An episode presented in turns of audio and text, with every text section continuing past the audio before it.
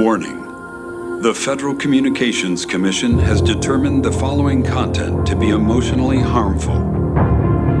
Young children should not view this content under any circumstances, even if supervised by a parent or guardian. I'm back, and I'm ready to put my foot inside someone's ass. That's how it's done.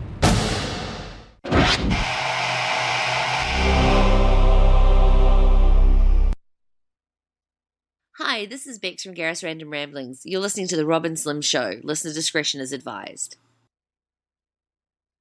In this corner, the devastating duo of mayhem, carnage, and absolute destruction, Rob and Slim!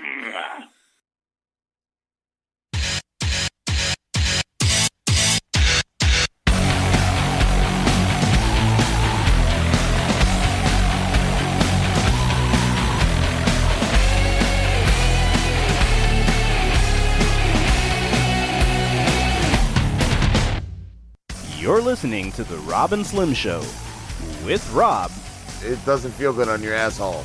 and Slim, I'm gonna rip your head off and fuck your neck hole. Internet Radio's finest.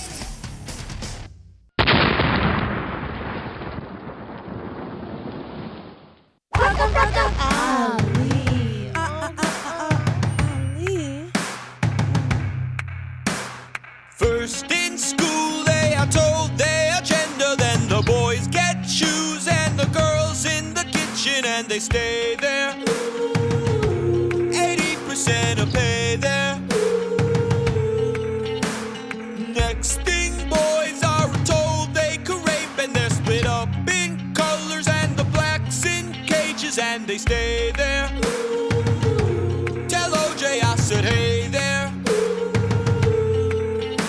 And the token is allowed to do what they told him. Give him glasses and then they grow him. Couple passes see Black Panther Hamilton. Watch it with Carlton. And if they're gay, they're getting carded. Sent away for pissing off God. If you were tired of all of this garbage, then say, Ray! She said she got raped and I believe her. Believe her.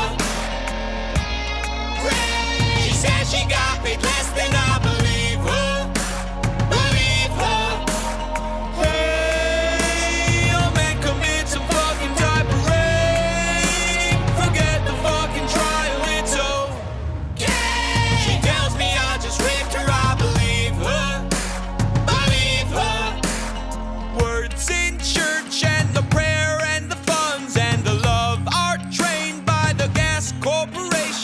the bubble. The shit is fucking subtle. Coca Cola is a brand that brought the blacks over for a plan to give us the hovers and the cans to sell us headphones and baggy pants. And they tell us what shit is the shizzle they get, and they get all the money we spend on the shit, and they chain down Kanye down like. Ray. She said she got raped,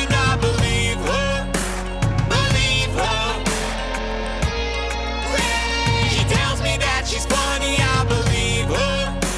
Believe her. Hey, the whites are trying to rape your fucking face. So grab a fucking torch and let's go. She says she fucking raped me, I believe her. Believe her. Smoking crack at the top of Trump Tower. Couple Newport packs for Barack Hussein Obama and the Hill Dog. She always kept it real, dog. And it never will end until everyone knows that the men in the pen are just training for day when they break out and rape. She raped me, ah, she raped me, I believe.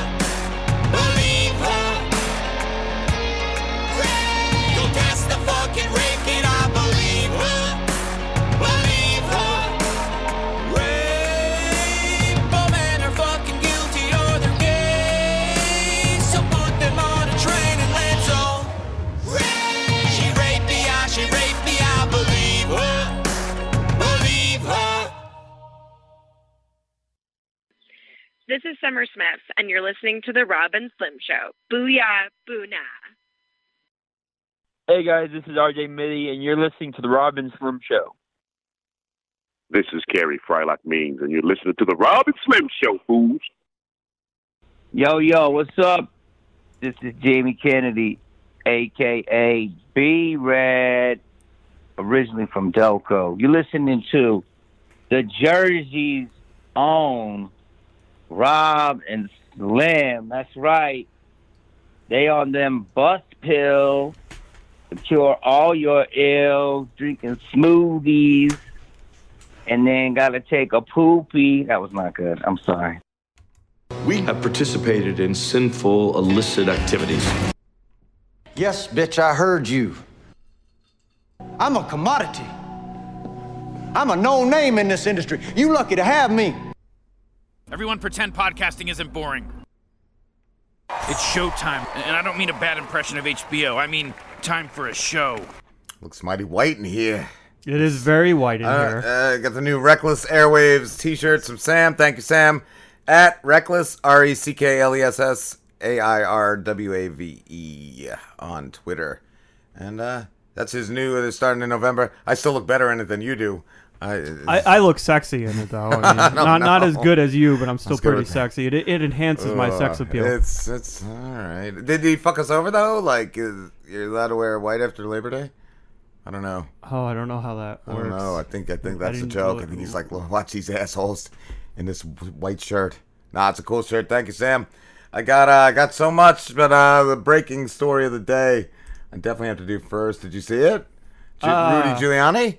No, what? what Uh, in Borat, uh, I guess this story just uh, like well, you said earlier, IGN uh, have reviewed it, so I guess it's going out for people in review. Yeah. And uh, yeah, Rudy, Rudy Giuliani caught with. Uh, I guess there was a scene where uh, they went to a hotel room together, and he had, he just had put his hand down his pants. I guess warming up. I guess he thought he was gonna get laid. Holy shit! What a creep. Everyone's tweeting like, yeah, his uh, his career's over.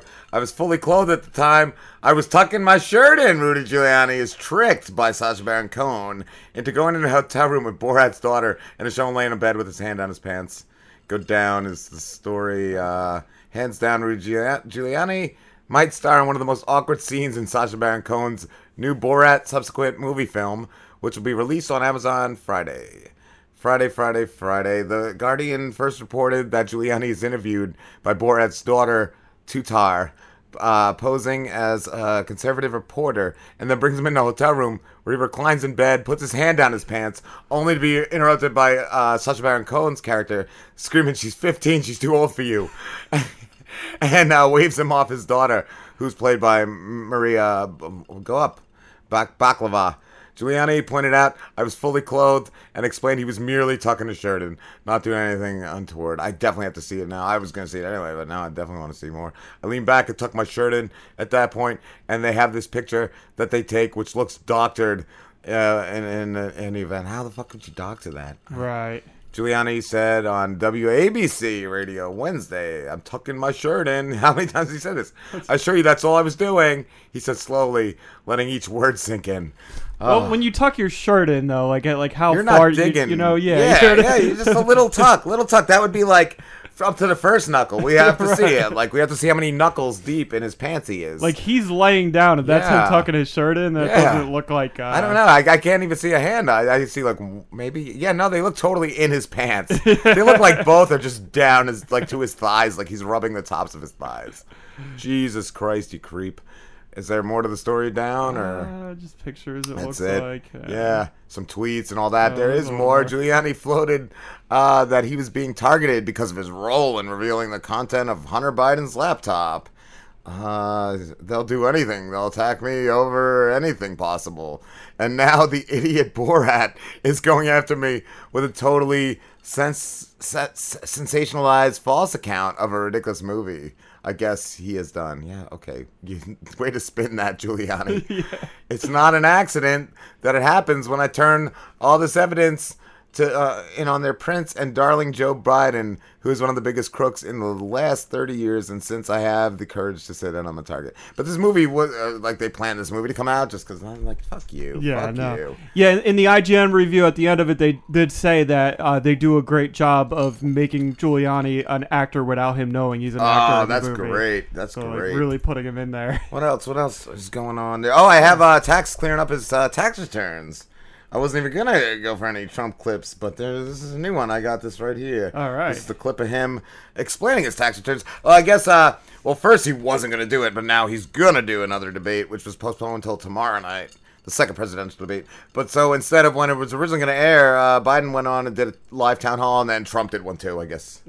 I guess you, you got to compete. But here's he's explaining in this. Uh, I heard too yesterday. I love their the campaign's pretty much bankrupt because they're pulling ads from all certain states. Like every swing state right now, he's losing in, and uh, I guess they're only trying to keep Texas and Florida because that's the only like uh, TV channel, TV stations are playing his ads there. But they pulled out of like they pulled the ads out of every state. Here we go. It also says that you, you paid so seven now let hundred me just fifty tell you- dollars in taxes in the, the the year you were elected. because is that that's true a or not? statutory number. It's a statutory. But it's is not that true? I think it's a filing number. You pay Oh, seven that was the hundred and fifty. It's a filing fee. filing Is or that all you filing paid? 'Cause fee. every- most people here probably No, paid I don't know. I, I can tell you this. If they have my tax returns, as you know, they have to go to jail. It's illegal. Oh. But their numbers were Who? wrong. The government? But let me tell you what else. Uh, I don't owe money to any of these sinister people. This has been going on for years now. Russia, Russia, Russia. It turned out to be a hoax. And it turned out to be that Hillary Clinton and the Democrats No, that wasn't a who were dealing with Russia, not me. It's a whole hoax. Oh, on his so, side, I guess. I would not mind at all saying who it is, but it's a very small. When you look at vast properties like I have, and they're big and they're beautiful and they're well What? located, That's not an when you look at that, the amount of Look money, those- four hundred look million at my golf dollars, is courses. a peanut. It's gorgeous. I don't even know what he was talking about. It went from tax returns to Hillary Clinton to massive properties. Yeah, that's, a, that's what you get with the guy. It's like, oh, look over there. There's a bunny rabbit. Like, you forgot what you just asked me. It's just his. Uh, it's the way he, he rolls. so he his, made uh, it. He made it through the the corona. Then is that like Uh, old news? They, they still haven't said he's uh, negative. He hasn't tested negative, as, uh, I'm sh- as at least that I've heard. Uh, yeah, there's a couple other things that were weird. Uh, Bin Laden's niece is uh, supporting him and says she gets more shit for being a Trump supporter than being Bin Laden's niece. There's all this weird shit going on. They're trying to pull all this fucking shit. I guess, like, look, the Bin Ladens. I don't know. I don't know. Like, what are they trying to gain out of that? I, I don't know. Oh, but uh, maybe because uh, because uh, she's uh, Middle Eastern because she says that he's protecting Western civilization. I, I don't know how she Oh, sees okay. that. Uh, I have no idea, no idea. But uh, what else? I, I watched that the number two, the number two. It is a number two, a number two trending movie on uh, Number two Netflix? trending. All right, so it was good then, right? which I wasn't even gonna do two. because uh, but my son William, he's like he saw it, and like for a twelve year old boy, like I could see it being funny for a twelve year old boy. Right. But uh, for uh, grown man, it was absolute shit. Hubie, Hubie, fucking Halloween. It's called. Oh my god, I got the trailer. The trailer's even like the movie. I, I paused it. I'm like, oh my god, it's got to be almost over, and it was only 20 minutes in. It's fucking miserable. It's it's like if Slim wrote a movie. Oh, okay, so it's Uh, great. like, I really, So it's- really feel it's that way. I don't play it. Don't play it because I, I don't want to spoil anything. But uh, yeah, Hubie Halloween.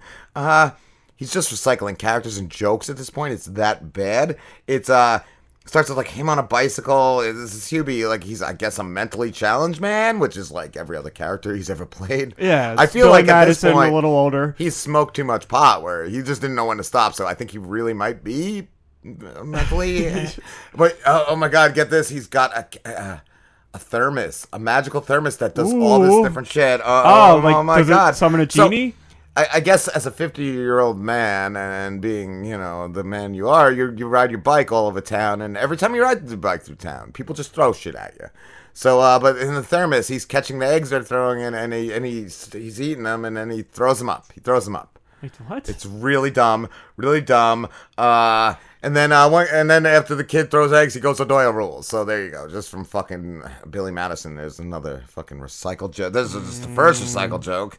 Uh, so uh, yeah. Oh, and then of course he sees a blonde he's in love with. Uh, that's just uh, it's just so fucking horrible. And then he crashes his bike.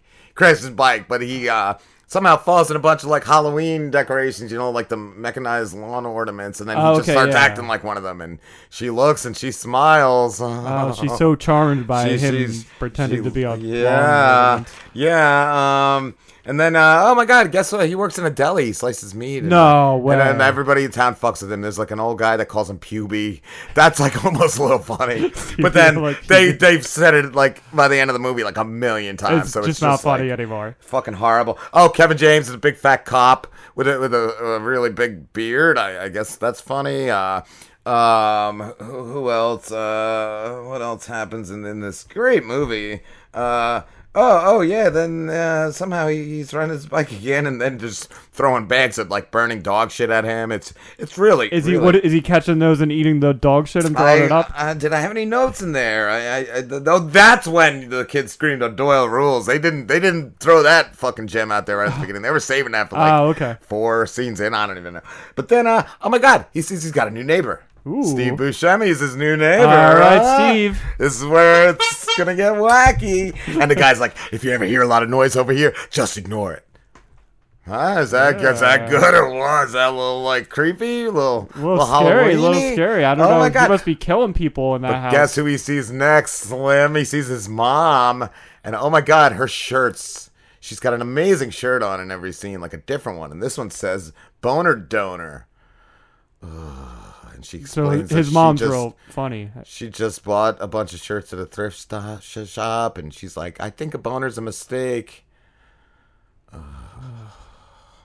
So she's got a lot of funny shirts, but she doesn't understand that then they're there's like funny. No, she doesn't know. She's so old Yeah, and detached, and Hubie's that's a little uh, great, mentally off, so he doesn't even understand. He Great writing. Nobody, Wow, nobody knows genius. how. Somebody wearing a shirt with a saying and they don't know that what the saying means. Mm. Like wow. But then uh, Content. she tells him he's got to start standing up for himself, and, Yeah. and then uh, he's just getting ready for bed. And uh, oh my god, uh, something flies at his window, like some wind or something blows a, a decoration, and he gets really scared. And he he throws. Uh, what does he throw? Uh, he just breaks his window somehow. I forget. I, I, maybe I don't know. I don't know. Somehow his window breaks, but then guess what? His thermos is a vacuum, so he vacuums up the glass and says, Oh. "Mom, is everything okay up here, huh?" Oh, wait, what? It's a movie you would have written. Is- but then they cut to his lawn, and uh, oh, did I forget this? Oh my god, this is a really important part of the movie because in the Okay. first scene, there's a it's a mental asylum, and uh, you figure out the uh, the guy's broken out, the guy in his in his cell. Because uh, the guard guard is going to feed him or something and pulls a sheet off the bed and it's just a bunch of jello in the shape of a man. So this guy, this maniac, has gotten out of a psycho ward. Who's so, Steve Buscemi? Mm, All right, all right. I'm- So then it shows a, a guy in like hospital pants, like uh, just peeing in in Adam Sandler's front yard. That's all you see is like the waist down, and he's peeing. Fucking. Oh. So he's there. Oh, no. He's there. Whoever Oh, this You're is. fucked, Adam Sandler. God damn it! God Hopefully damn it! thermos will vacuum him, him up. Fuck. So then uh, shows the news. Everyone in town getting ready for Halloween. Uh, Hugh, Hubie's mom's in the background with uh, "I shaved my balls for this T-shirt." Hmm. And she's just like, I don't know what it means. It's it's a mistake. Oh my god! But uh, then uh, all of a sudden the cop it cuts the cop. The cop got a call from some farmer, and his pig was his pig was murdered. Slim. And there's a bunch of sass talk between the farmer and his wife. They're fighting over their Oh. fat moms or something. And Kevin James sees something on the ground, which I guess is a clue. I thought maybe it would get cleared up, but it fucking never did. In an hour, forty-five minutes. Oh, like he like they he like looks down. You see, it looks like this little like blue thing. I don't know, like, Uh, and it just it and never puts it in his revisit. They just never revisit it. Not that I know, unless That's I blacked it out. It's Amazing. fucking so bad. Holy shit. That's, that's uh, probably only the first 20 minutes there, Slim. What? That sounded like the whole movie. So You might think, but uh, oh my god, what happens next? Uh, dumb thing on the ground, and then uh, I don't know. I don't know. There's some school thing going on, and Hubie goes to fucking talk to people, and uh, guess. And I do love Colin Quinn, but he's the janitor, and he's uh, making fun of Hubie. And then he sees the bitch, and blah blah blah blah. Holy fuck! But uh, you know the the bitch though. That's what it is. At at this like little uh, interaction thing, Hubie tells her the uh, the name of his new neighbor, and she's like, "Oh, there's a tombstone in the graveyard with that with that name on it, with a birth date, but not a death date." So Hubie's got to go fucking check this out, bro. So he gets yeah. there, and you know what his fucking thermos does now? It's a telescope. He's trying to fucking Oh, the- zoom in and see this fucking. Thermos is a jack of all trades. Oh.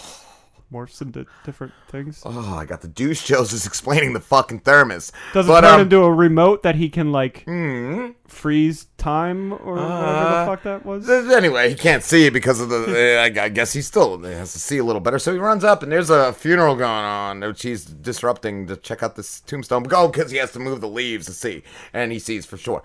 And then all of a sudden, everyone in the funeral starts making fun of him, the priest, and blah blah, blah and the guy from the deli's there, and he kicks him in the grave, and oh, it's it's great, it's great. But uh, yeah. So then uh, he goes to see the neighbor, and he's like, "How old are you?" And the neighbor's like, "In human years." Ooh. Yes, and then uh, I don't know. So then he, he goes to school to talk about uh, uh Halloween safety, but all the kids boo him and shit.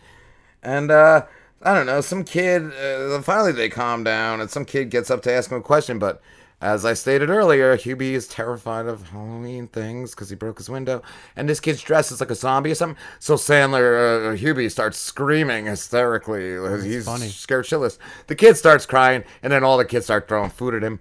But guess what, Slim? I don't know. His thermos turns No. into a fucking umbrella. No so way! all the shit they're throwing at him doesn't hit him. Ah, that's so cool. God damn it. So uh yeah, Halloween, Halloween, Halloween, guy in a hospital, clothes, blah blah blah. Oh, oh yeah, so then uh I don't know, somehow uh there's a bunch of shit. There's a bunch of shit. I don't even know what these notes I, I can't even can't even I want to hear more. I'm just I want to know how this ends. just done. Does Um, Hubie? The it was the What? mom. The mom was the fucking person making all the people disappear because they were all people that were um, hard, little hard on Hubie. Ah. Buscemi was just guess A what? You thought he was like a werewolf. You thought so, but he's just an escaped mental patient, and the other mental patient escaped to bring him back because they're BFFs. Oh. And one of them was uh, Rob Schneider. Oh. Does that make you want to see it? Yeah, I mean this movie sounds Holy fuckaroni. And Hubie gets with the bitch. No way. Yeah, and then has like stepkids, which Never I don't know. What are happens in a stepkids when they're adopted in the first place? Like the woman adopted these kids, and then you're now their stepdad. So Step step kids. step step the step kids adoption. I don't just watch the trailer. The Okay. trailer's probably I, I maybe I underestimated it. Maybe. Uh, maybe it's See. way better than I fucking said. Boom. Well, hello, my ghouls and goblins. Oh yeah, there's a radio show in it too. I know you've got your costumes picked out for the frightful festivities. And I hope you all get more treats than tricks. Halloween's upon us. There he is, right? It's Hubie. The water boy. Yeah. Billy Bouchane. Is he a good guy? Hubie Lot of Dubois is the nicest guy in this town. That's a bitch. Some happy Halloween word churches. You can pass it out to the kids. Thank you so much. Oh, she throws him in the garbage. As a trained volunteer, I know what it's like when you're supposed See to the burn gets out of thermos? hand. Oh, the greatest thing, pause this real quick, Slim. Sorry, I'm so. The greatest thing is that he uses every every two minutes in between scenes you see him ride his bike to the next thing he's going to do, but every fucking shit shit's thrown at him everywhere. Yeah, it's Like, so funny. Like oh my god, they, they getting they stuff really thrown at people. It's Keep it's going. I mean, shit. It's, It's only good 30, joke. 48 seconds in. voice in the sewer. I'm sorry, I didn't recognize him. Whoa. It's pretty impressive how long he's been a loser. There Oh, you that's go. the thermos, um, fire. a lot of screaming in the trailer. You gotta expect a scare here or there. There's something off in this town. We get angry. Is it a flashlight now? Yeah, it was a flashlight in one, Slim. I like the thermos. Oh, you? Children of the Corn? He's got corn in his mouth. Oh. You're damn right. Salem PD? Yeah, you're over here. This is Hubie Dubois. Uh, Hubie Doo Blah. You're strange when you're a stranger. Faces I feel like we've interviewed Hubie once. What are you gonna do, Mr. Dubois? I feel like he was our executive intern for Make sure every shitty sheet about five years. No one in Shane let me shave tonight. Would you lose your thermos? Oh, that'll never happen. Yeah. Dude, you thought, oh my god, it's on his little Anyway. We got an unsolved mystery here. Oh. I know who did this. Not now, Hubie. Mayor. I suggest we cancel Halloween immediately. We ain't canceling a damn I think we thing. should do a, a movie show for this. we General. might have to. This is some Dateline NBC. Shaq's in it. Very strange. You're the best person I know. That's why you're a hero. Oh, Mongol. Jesus H. Christ on a crucifix. This stinks. Not cool. It turned into like a. It's like a zip line or something? Yeah. Grappling hook. Oh, see, look how scared he gets. If you didn't know that he. It's ridiculously scared at stuff. Oh. Fuck. Number Movie. two. It's, it's number two. Number two trending. Oh, shit. We're People going love on that. break. That Adam Sandler stuff. They do. They know Oh. the vibes. Yuck. I sh- then they, you do understand though, like hearing it and seeing it. How it seems like people could be like, "Oh my god, did Slim work on this project?" All right, we will be back in a few with uh, Driz Sings and Too Many Rapes. All right. Uh, what did I do? Uh, This, this, this, this is Hollywood actor Steve Coulter. Uh, uh, um, and I'm appearing with the delightful scumbags, uh, Rob and Slim. Rob's the old one. Is Rob the old one? Yes. Yes. Rob is the old. one. it's like 75. How did you meet the boys? Did you just go by a school one day? I was I was at the I was at the bus stop. we, we all met when me and Slambo were in seventh grade. I had a lot of candy, Steve.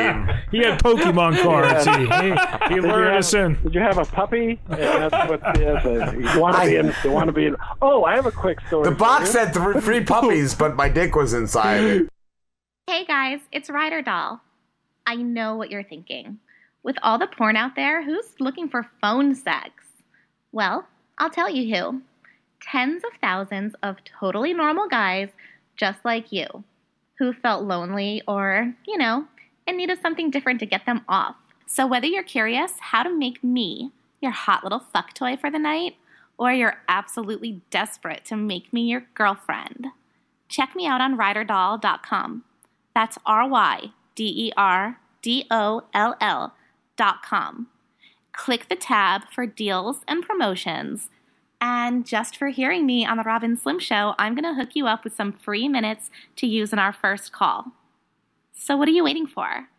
Hit pause on the porn and visit me on ryderdoll.com. I can't wait to make you blow a huge load and to blow your fucking mind. Are you looking to spice things up in the bedroom? Been fantasizing about surprising your lover with an adventurous new toy or adult movie? Well, here's an offer you won't be able to resist. Go to adamandeve.com and for a limited time only, you'll get 50% off just about any item. But that's not all. Oh no. When you select your one item at 50% off, you'll also receive three free adult DVDs for a little inspiration. Plus, a free extra gift so sensual, we can't mention it on the radio. And to top it all off, we'll even throw in free shipping on your entire order. And no, we're not teasing. So check out adamandeve.com today for this special offer. Get 50% off one item when you type ROB for the offer code upon checkout. When you do, you'll get three free DVDs, a free extra gift, and free shipping. Just use offer code ROB, R O B, ROB at adamandeve.com. Hey, I'm Jack, And I'm Christina, and we're the hosts of the Just Conversation podcast. a show where we critically think and discuss all sorts of exciting topics. From the big pressing issues like artificial intelligence, space exploration, and government takeovers, To the small ones like pollution in Pokemon, time traveling cat people, and the portal we found in my backyard. and we misinform, all the time. Yeah, it's great. We're uncensored, politically incorrect, and childish. Catch us on iTunes, Stitcher, Podbean, and all your podcasting apps. And remember to take nothing personal. It's just conversation. What the fuck is up? Yeah, what's up? Where's uh? Oh, I clicked something. Uh, I didn't mean. Where's uh that? Yeah, I'm right here. Just sings. You ready, Driz? I'll get it. I'll get a clip for the Instagram, folks. They haven't had anything in two weeks because uh, I can't record myself doing Frankie. So uh, there you go. All right, we are ready to uh, go. As the kids and say, uh, Hubie.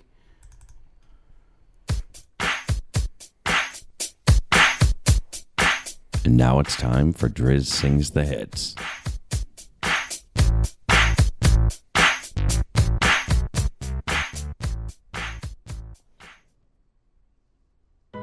Girls in the Hood, Megan Thee Stallion. Fuck being good, I'm a bad bitch, eh? I'm sick of motherfuckers trying to tell me how to live, fuck you all. Whack hoes hate under my pics on the gram, ugh. Bitch, you better hope I never run across your man, uh. In the mail with him, in the mall with him, I'ma have a ball with him. Woo! Somebody call Rihanna. I'ma buy some drawers with him. He fucking with the stallion cause he into wild woman. He love wild woman. Put them legs on his head. Now he love tall woman. Ah yeah. Ah. You'll never catch me calling these niggas daddy. Nope. I ain't lying. But my nuts just to make a nigga happy, nigga please. Lifestyle with a nigga can't fit a magnum.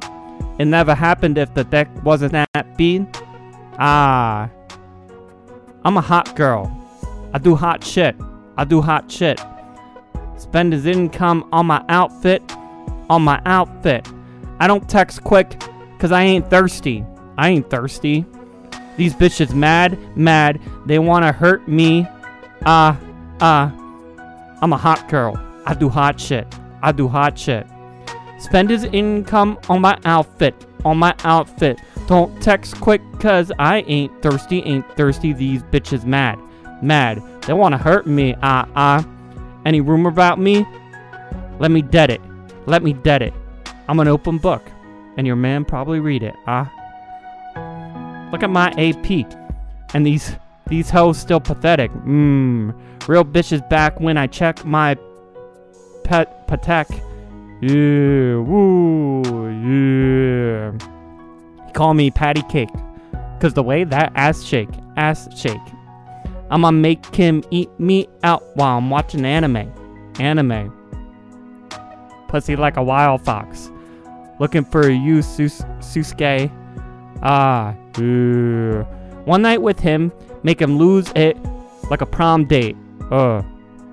Two watches. Ooh. Call me two timing. Two timing.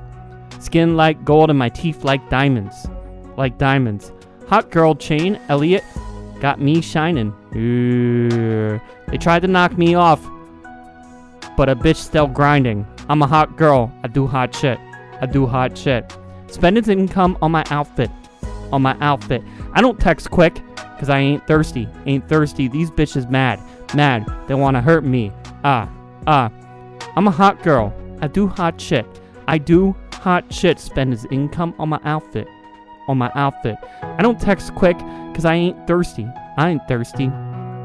These bitches bad. mad. They want to hurt me. Ah, ah. I'm a rich nigga magnet. Yeah. Pretty with a fatty. With a fatty. 30 inch weave with the long eyelashes. Long eyelashes. Yes, I got a man if I don't like who asking, boy, bye. I don't stand outside cause I'm too outstanding. Ah. Because the girls in the hood are always hard. Ever since 16, I've been having a job. Knowing nothing in life. But I gotta get rich. You could check the throwback pics. I've been that bitch. Ah.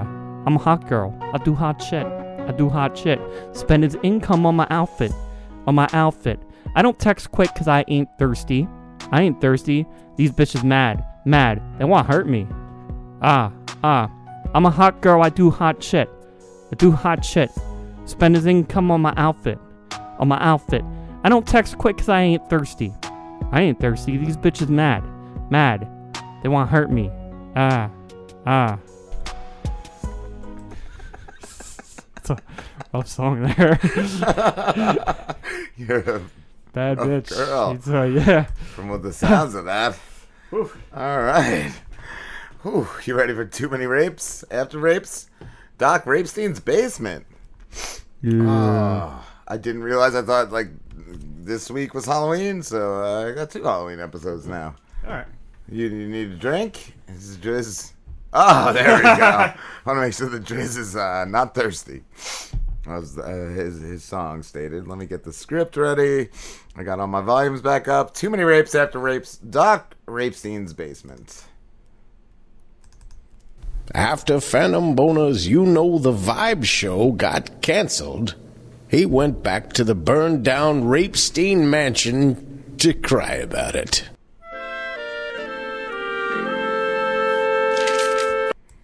Yo, yo, yo. I'm such a fucking piece of shit. I wish my dead Uncle Willie was still alive. Then I wouldn't have all these stupid fucking fines to pay off, and he would make me feel all better by pouring powdered sugar all over his balls and making me lick it off in front of all of his cool drinking buddies. Oh shit. There's a fucking cellar door. It looks like the entire Nazi stronghold wasn't destroyed. Maybe there's a sweet suicide machine down there that I can use. You know the vibes?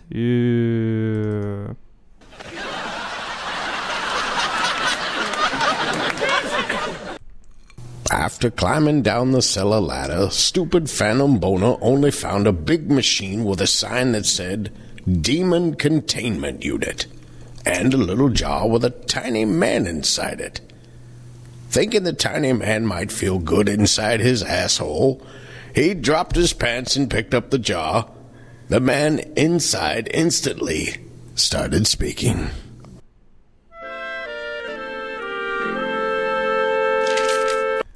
Hey, dickhead, I know you're planning to put me up your ass, and that might feel pretty fucking great. But if you say my name three times, I'll get bigger and we can go fuck with all the people who have hurt you in life. My name is Skeeteljuice, baby.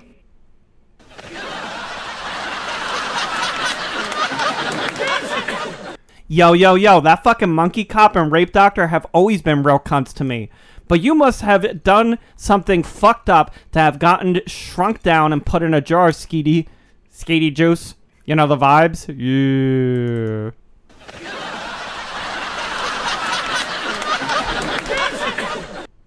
Oh, yeah. I used to be a German doctor in World War II, and I worked for Adolf. When he figured out the medicine I gave him was just my man juice in a medicine cup, he had his piece of shit nephew shrink me down with some weird voodoo magic, and I've been trapped in this jar ever since, baby.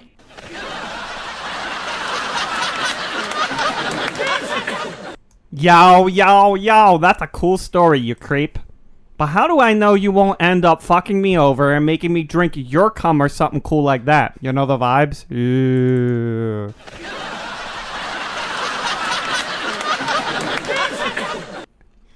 Oh, just shut the fuck up and say my name three times, you moron.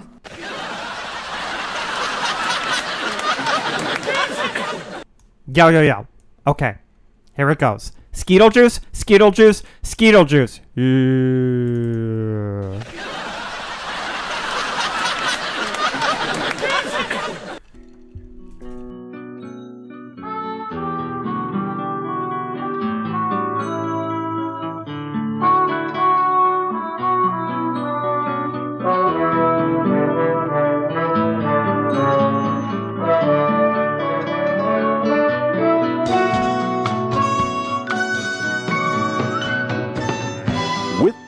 Bot war finally over and the planet saved, Captain Francis Tubestakes of Rape Force seized control of the White House using the documents signed by Tronald Dump, forfeiting the entire country to him. He renamed it the United Rapes of America, beginning a new era never before seen.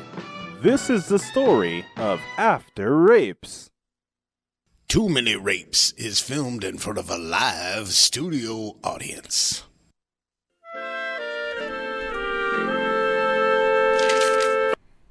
After saying Skeetle Juice three times, Skeetle Juice grew to full human size.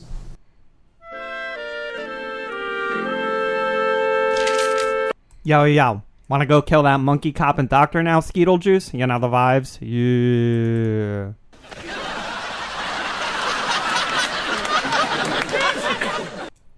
Oh, we'll have plenty of time to do that stuff, baby.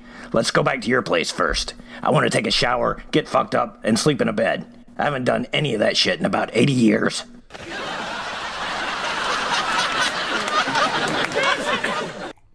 After going back to Phantom Boner's apartment, Skeetle took a shit and showered. Then ate all the food and smoked all of Phantom Boner's crack. Phantom Boner tried getting him to kill Greaser and Daxter for a week. But all Skeetle did was jerk off on everything he owned and kept giving him medicine cups full of cum that Phantom Boner drank five times a day. When Phantom Boner got sick of Skeetle shenanigans, he got in his rape van and drove to Rapesville Police Department.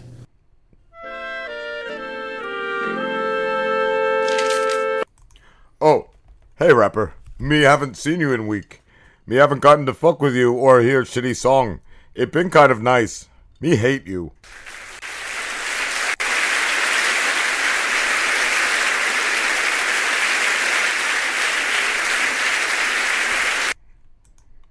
Yo, yo, monkey. Just listen to this.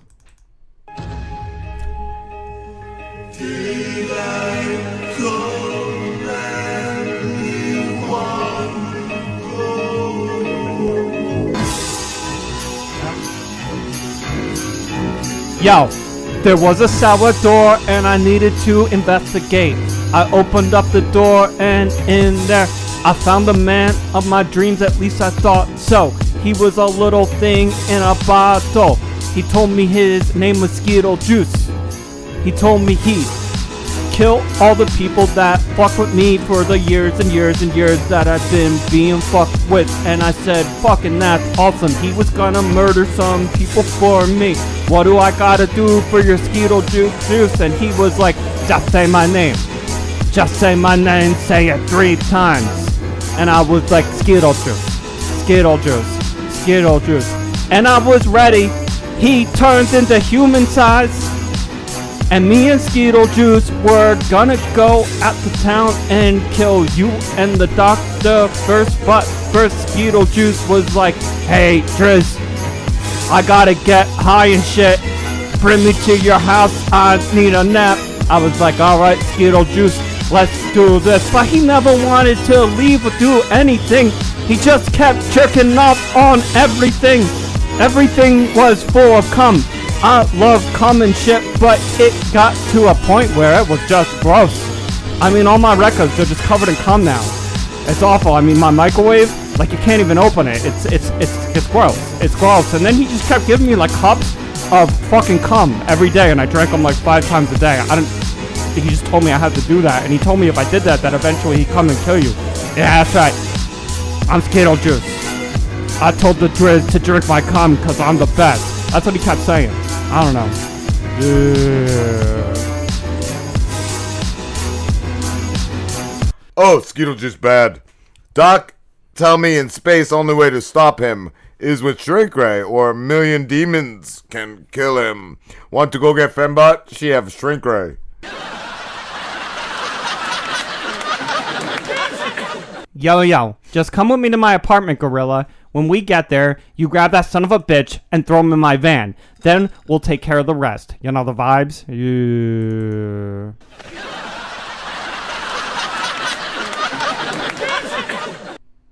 When Greaser and Phantom Boner arrived at Phantom Boner's apartment, they found Skeetle Juice jerking off on Phantom Boner's pillows.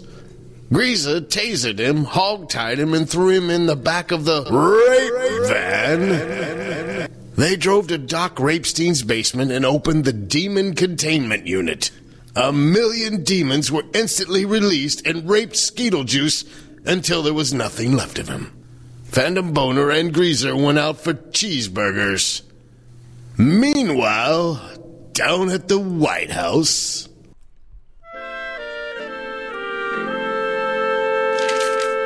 Uh, hey, baby, do you see all those demons raping people in the streets uh, through the window there? Is that fucking normal?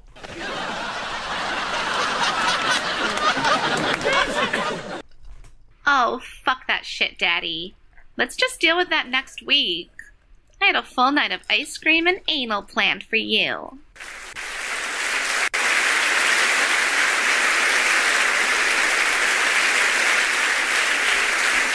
Oh, god damn it. Sexy, that sounds like a plan.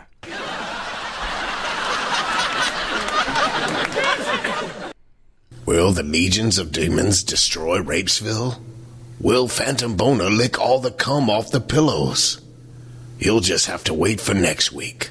Same rape time, same rape channel. That's too many rapes.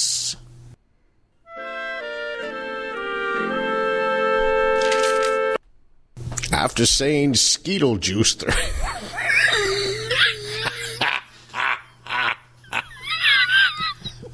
Skeetle Juice. Rob, you have one demented mind. Now I have the damn giggles.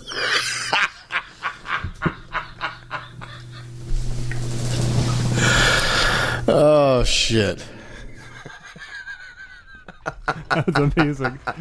Uh, at Isaac R. Thorne, voice Skeetle Juice for us. And as always, at Flirt Ryder Doll and at Spicoli TV on Twitter. Follow them all. Fucking great. Skeetle Juice. And now, uh, Demons. Demons. Yeah. Or something. So, uh, stay tuned for next week or something. We'll, we'll be back in a few moments with uh, Drizzle News and Slim Celebrity Gossip and News. Where's um, a break music? Here we go. We'll be back. I actually got to be honest, No and. I- I'm probably gonna sound really dumb for this, but I don't even know what timeshare is. You're getting a timeshare then. I'm gonna sign you up. Timeshare. Oh, All right. I know a guy.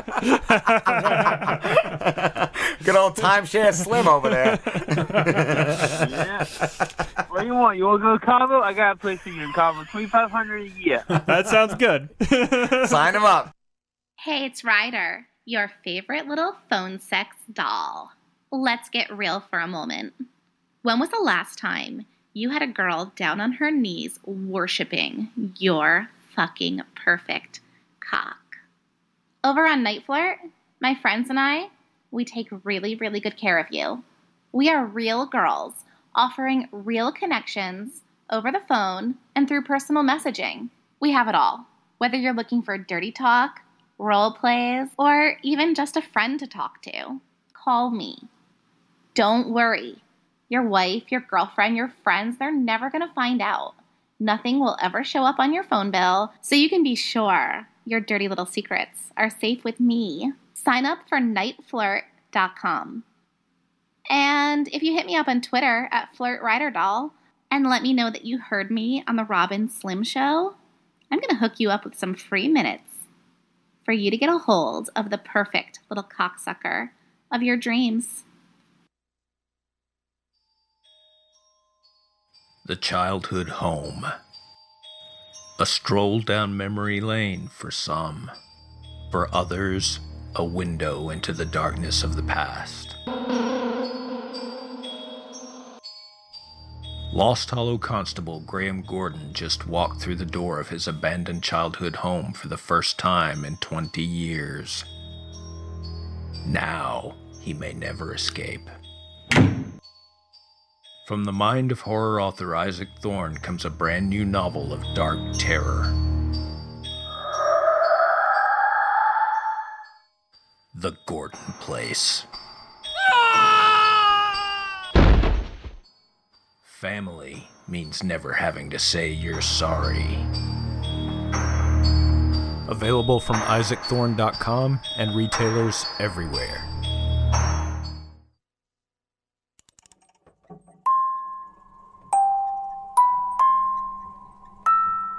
Just so you know, this show is about scary stuff. So don't say I didn't warn you guys. And remember, don't be scared. Murderous Minors brings true tales of children who have killed, premeditated murders, accidental killings and deaths, from toddlers to 18 year old killers. No one is too young to take a life. Join me, War Baby, as I try to tell these stories of the young who've killed, the lives they took, and even the ones who've been left behind. Why do children kill? What do we do with young killers? And do they kill again? And until next time, don't be scared.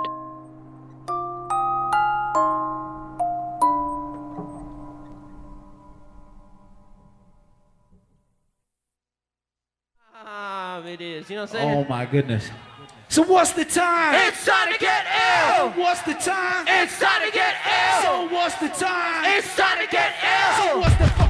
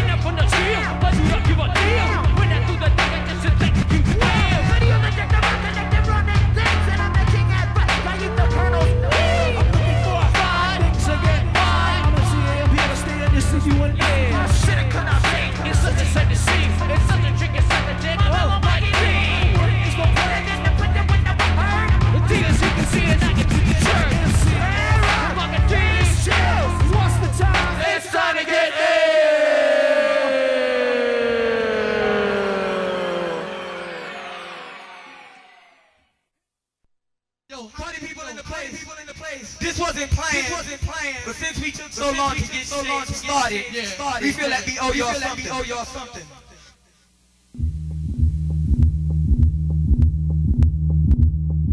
Root down, I put my root down. I kick it root down, I put my root down. That's how we gonna kick it. Gonna kick it.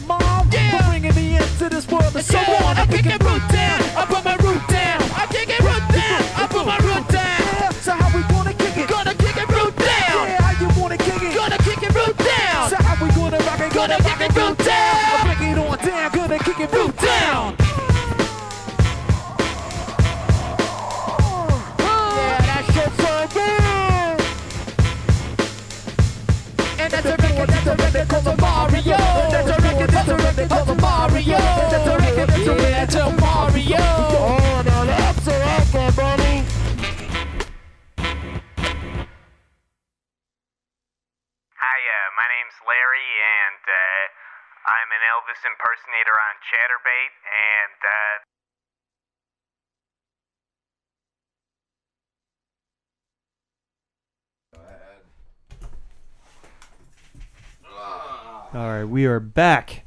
Getting ready for some drizzle news. Oh, fuck. Yeah. Fuck is drizzle news? Ah.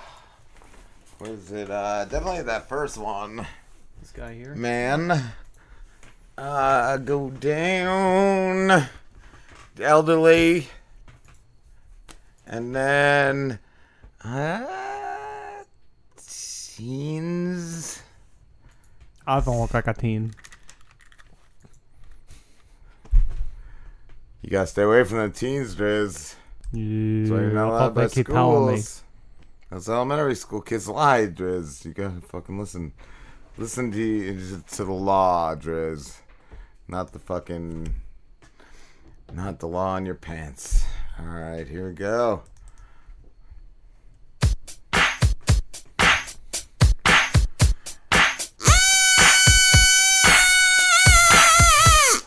Man threw knives, plates, and wrenches and burning debris during a standoff with police, Driz. Was he throwing them at the police or at Hubie? I was just gonna say that sounds like an Adam Sandler movie. Gloucester Township, New Jersey. A local man is accused of throwing firebombs and knives at police during a five and a half hour standoff Sunday, Sunday, Sunday, Driz. That sounds like he had a lot of shit to throw, right? He's like a fucking Batman. He's like a professional thrower or Yo, something. he's probably got a magic thermos that had all that shit in there. Oliver Nutmeg is also allegedly targeted officers with wrenches and ceramic plates and wielded a blowtorch during an incident on the 1600 block of Longcrest Lane, said the Gloucester uh, Sheriff's Department. Nut Mendes, is 33 years young, was arrested by officers who entered his home, then used pepper balls and a taser to secure him without Oh, injury. So those cops, they took care of him, right, Tristan? Yeah, they were like, uh, you can have all you fucking want knives, ceramic plates. We're not using bullets. Gloucester County. Police Chief David Hopkins praised the incredible amount of restraint and professionalism shown by the officers, Driz. They're professionals AF, this is what they say in the drizzle industry, right? He said police at the scene who safely removed family members from the home. They were also like, we're not going to kill you, little baby. We're going to take this little baby. And maybe give him to the Driz for a week till you're out of jail. Yo, he must have been a white guy. The incident began around 11. You got a good point there, Driz. You got a good point. Began around 11 p.m. Sunday, Sunday, Sunday, when a tow truck driver attempted to remove a vehicle near the suspect's home, said a police uh, accounts. It alleged Nut Magnuses threw a glass bottle from a second floor window, nearly striking the driver. Uh, then began screaming at an officer who was accompanying the driver and threw another glass mug. The account legend. It said in. Uh, uh, also at times hung out the window, tried to ignite a glass full of liquid, believed to be an accelerant. You ever take an accelerant or drizzle one of those, Driz? Yeah, all The the time. Also used a blowtorch in an attempt to uh, ignite a window. Yo, he had a lot of shit just in front of his window. Why was he trying to break that window, Driz? I gotta look into that, right? Yeah. Fuck, what is that name? What is this fat bitch? Ugh. That's so fucking hot. Y'all see the girl in my dreams. Y'all wear those pink tails. Pink tails.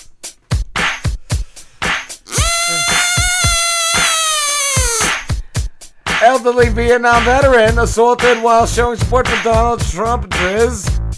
Yeah, I don't felt her. You know A what I mean? Massachusetts woman was arrested on suspicion of assaulting an elderly man who was expressing support for Donald uh, Trump. Yeah, she wasn't assaulted. Kiara R. Dudley, 34 years young of Douglas, is accused of assault and battery on an elderly person, causing injury following an incident at the intersection of Main and Webster Street on Saturday. Saturday, Saturday for the win, Driz. Douglas police said they were called to, uh, on reports of disturbance around 12:08 p.m. Uh, when officers arrived at the scene, they learned a couple that a couple had been uh, at the intersection to show support uh, by holding flags and signs. Driz, what's the crime there, Driz? Y'all, I don't know. Well, police said around 30 minutes, a couple standing there, a group approached and started to berate them and insult them and demand they leave, Driz.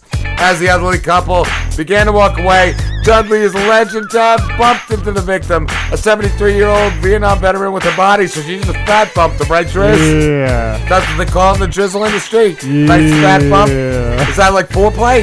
Yeah. To a young man, not an old man, you son of a bitch. The suspect is then accused of stepping on the elderly man's veterans for sign, Trump sign. Your veterans should sign Trump. You, Yo, I don't like Trump, but that guy was old. You, you fat fucking. as he bent down to pick it up, Dudley allegedly knocked into the ground, causing an injury to his finger. Y'all, chill the fuck down. His middle finger can't work anymore. Dudley was arrested by police and being charged with assault and battery on this lovely person. And being a fucking injury. pig. She's a fat fucking pig that you would fuck the shit out of, right, Trish? Yeah, I would. She's fucking hot. Which hole would you fuck? All of them. Got a good point Trish. Got a good point. The booking photo released by Douglas Police shows Dudley wearing a sticker of support for Vermont Senator and former Twan Twan president candidate, hopeful Bernie Sanders. You think he's behind this, Trish? Yo, he obviously hired Doug Dudley. You got a good point there, Trish. You got a good point. Anything else on that fat bitch? Yo, I wanna fuck her while wearing a Magna hat. Magna hat. What's a Magna hat? I don't know. Something the Germans just came up with. Make America nice and great again. I don't know. All right. Here we go.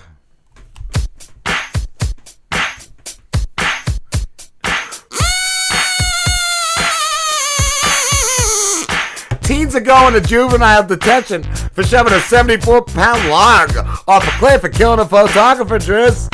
Yo, why was he standing there taking a picture of them? I know, right? They're doing log pranks. Mind your own business, yo bitch. Two Ohio teenagers were sentenced on Friday, Friday, Friday, in the death of photographer Victoria Keep Schafer, 44. She's gonna keep shaping to herself, right, Driz? Yeah, hold on, that's a girl. You got a good point there, Driz. You got a good point. Jordan Buckley and Jaden Churches, both 17 years young, have pleaded guilty after the prosecutor said they forced a 74 pound log off a cliff. That's uh, a lot of log for little boys, right, Driz? That sounds like a new Driz song, a lot of log for little boys. Yeah, a, a lot of log. It sounds like the, like the goddamn reason you're not allowed by any elementary schools anymore, right? To be honest. I gave a lot of log to some little boys. They must spend three years in juvenile detention center, according to 10 TV. Law and Crime is naming them because they were previously charged as adults in murder cases before pleading down and involuntary manslaughter. Indeed, they can still face up to four and a half years as an adult in prison if problems occur in juvenile lockup. That sounds like a sitcom, right, Tris? Yeah. Prosecutors say Schafer was near Old Man's Cave. You ever go near an old man's cave like that, Tris? Yeah, I love me some old man's cave. Who doesn't, huh?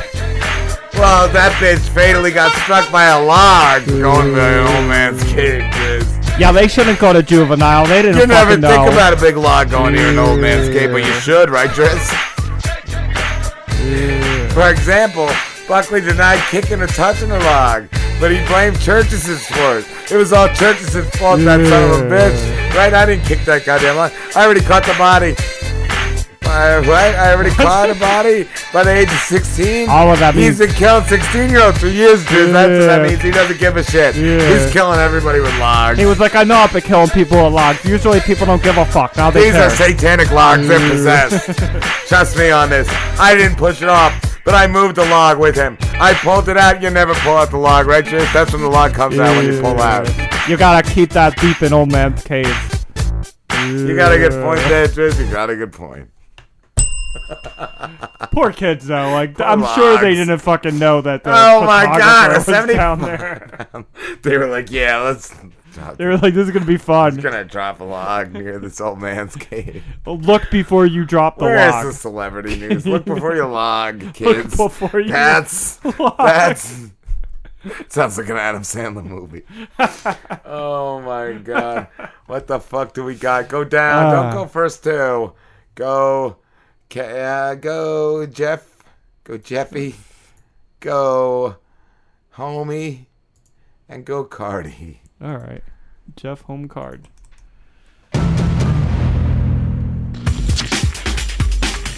This is Slim Celebrity Gossip and News. Oh, yeah.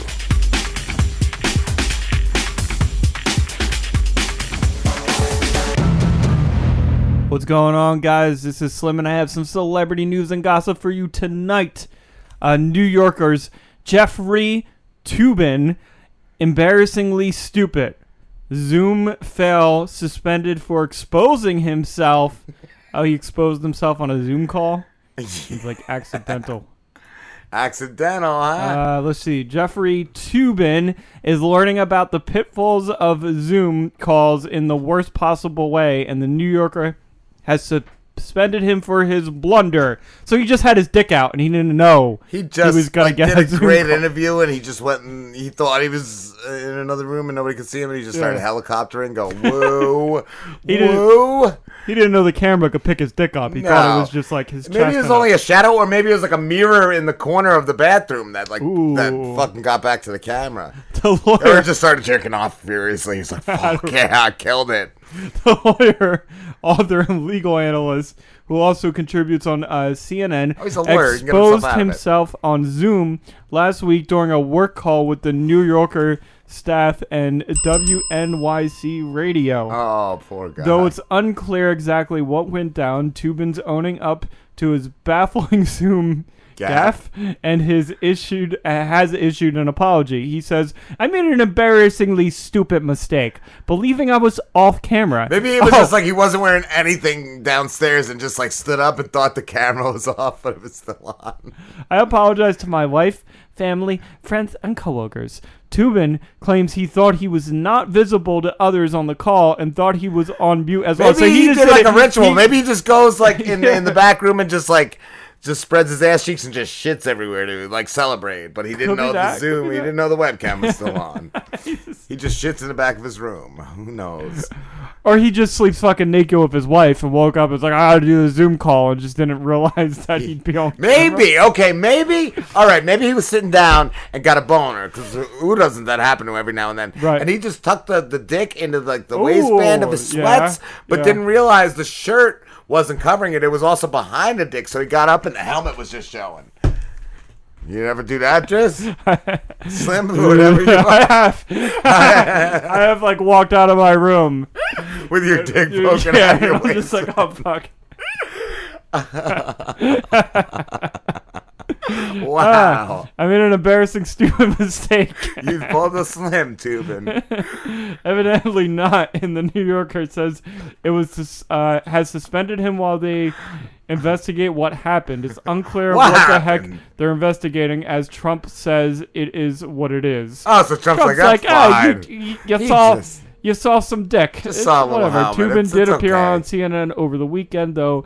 But he won't be on again for a bit. The network says it has granted him time off while he deals with a personal issue. His What is new his show is personal Toobin issue? with Toobin is, is going to be a hit. That's all I know. good. Toobin with Toobin. Oh, Toobin with Toobin. I thought you said too good with Toobin. Oh, too one. good with Toobin. I was thinking he was like on a tube in the middle of like the Just water with his naked. dick out, just jerking off, and everyone's like, "Whoa, look at this guy!" Toobin. And like, yeah, it's it's in up in the in, in fucking you know like George and shit. Who knows? I want to actually see. I'll have to research that later because Yeah, I want to I could have actually also see looked. it. I wanted to know. Like, you know, it's out there, but you know, Yeah. like, I, unless it was just a live thing and they just like never, never Oh, put it anywhere it. else. Yeah. But I, I failed to see how somebody didn't get a screenshot or something of it. Mm. But we'll see. We'll see.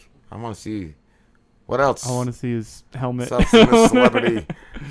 Home Improvement star Zachary Ty Bryan makes bail One after strangulation ass- uh, arrest. Is that- Ooh. Yeah, look I how never- creepy he looks. He still I never looks like watched He looks Home about Improvement. fifty now, but he still looks like the creepy kid he was. Home Improvement was just a dumb, a dumb. Was it like a Roseanne like spinoff or Tim something? Allen? or- No, it was Tim Oh. Allen. He was a dad, and he grunted and built cars while trying to raise two kids, and had a fat, insufferable wife. And he had a neighbor that would peek over a fence, but you never saw the neighbor's face. You just saw his eyes and his hat.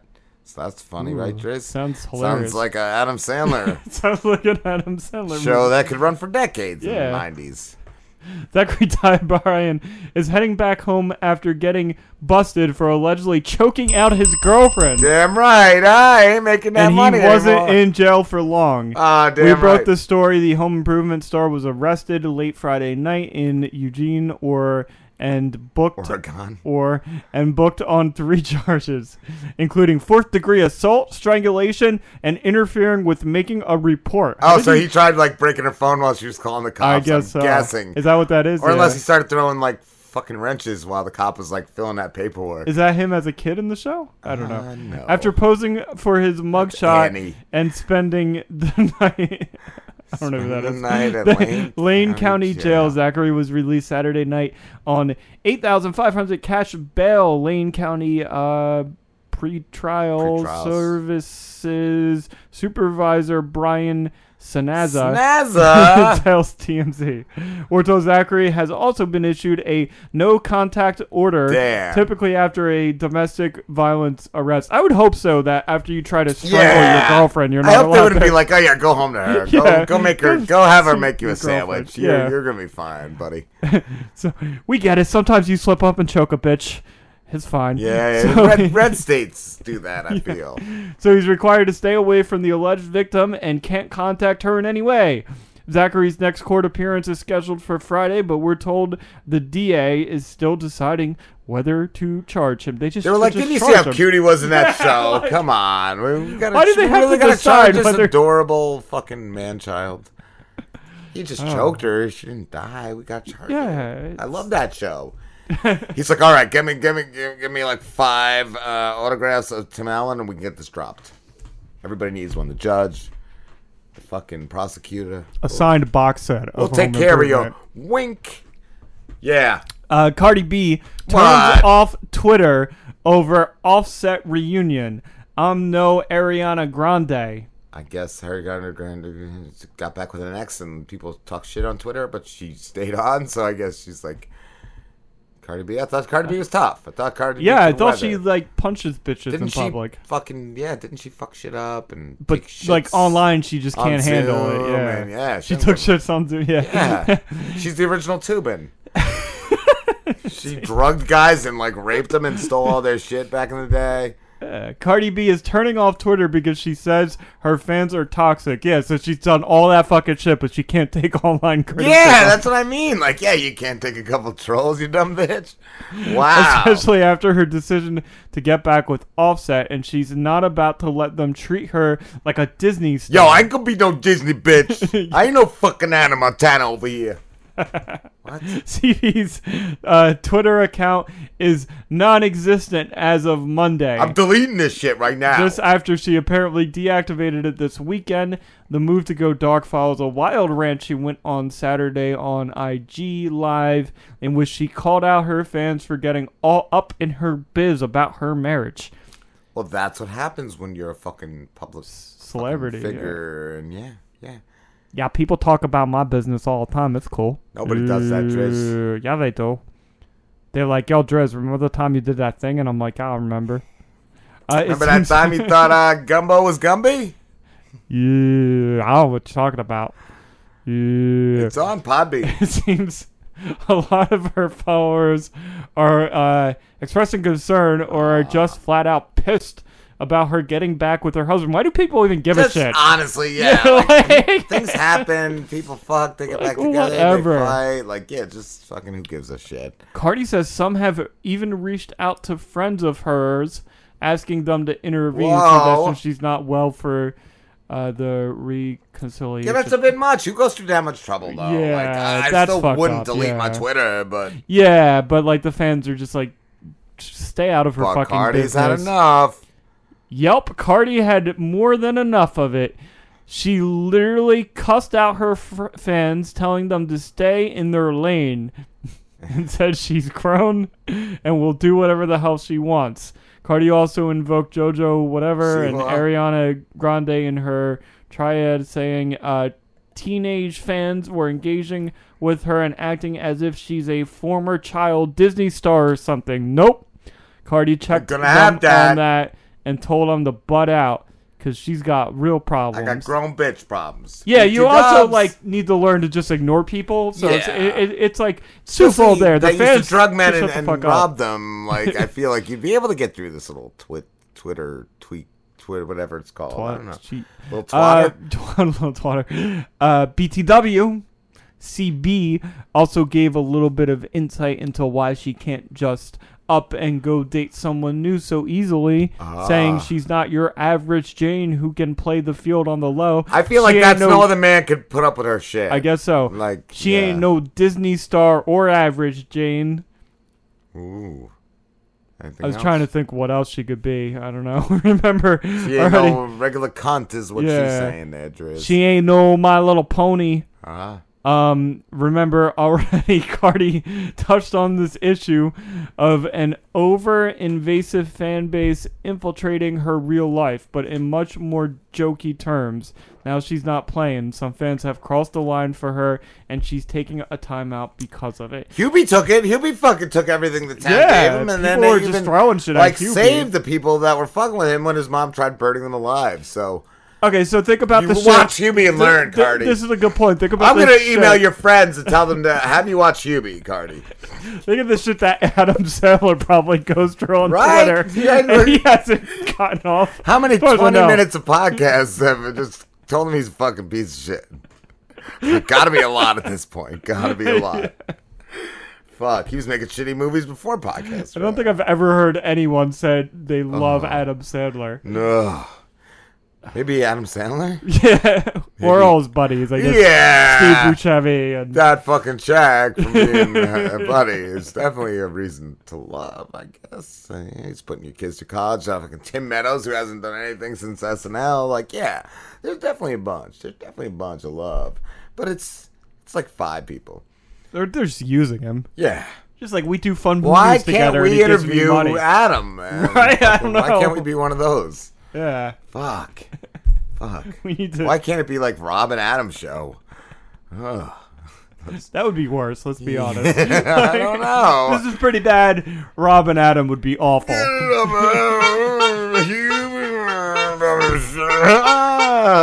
People throwing things at me. Holy fuck. Christ, I think we got on break. Hey Rob, I'm making a new movie, but this time instead of throwing things at me, people are just gonna be pushing me. Ain't that Next funny? time I'm gonna be an internet rapper and just yeah. I'm like, yeah. Yeah, I got this rapper character. Get the fuck out of here. Everybody hates him and throws things at him. but he's got a magic pants. He's got magic He's pants. based on a real guy that works in uh, retail. got a, a magic mic. Microphone, like he talks into it and it does crazy things. It turns a butt plug. Turns into a butt. Plug. If you're struggling to pay or haven't been making your student loan payments, listen carefully to this urgent alert.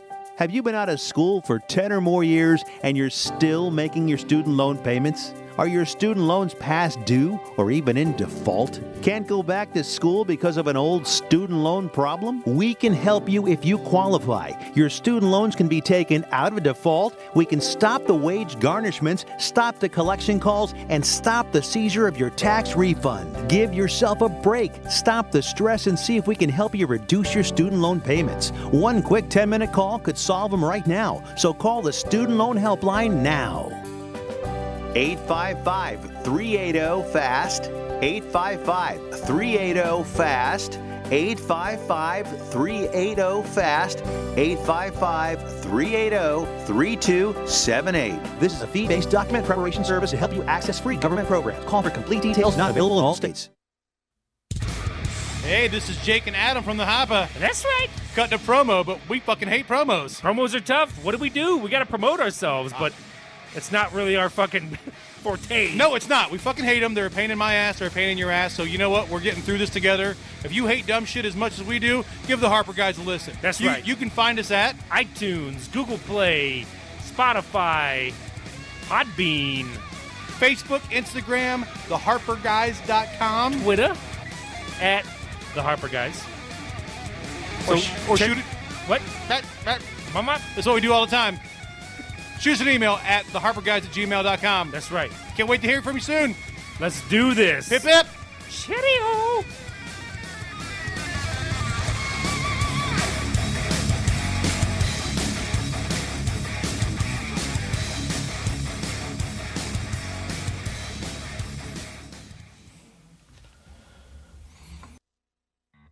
Ben, why should anybody listen to Blockbuster Mentality? I mean, seriously, why should any of these people that we've interrupted while they're listening to their favorite podcast check us out or even turn off this show and go straight to our show? That's a great question, Dave. People should listen to us because we point out the most important details of movies and television. Yeah, I mean, we're talking about the really important stuff like Uncle Owen and Aunt Beru in Star Wars. What exactly are their living quarters underground? But it's not just that, Ben. We produce high quality audio. That is exactly right, Dave, because we will have my daughter interrupt us on every single episode.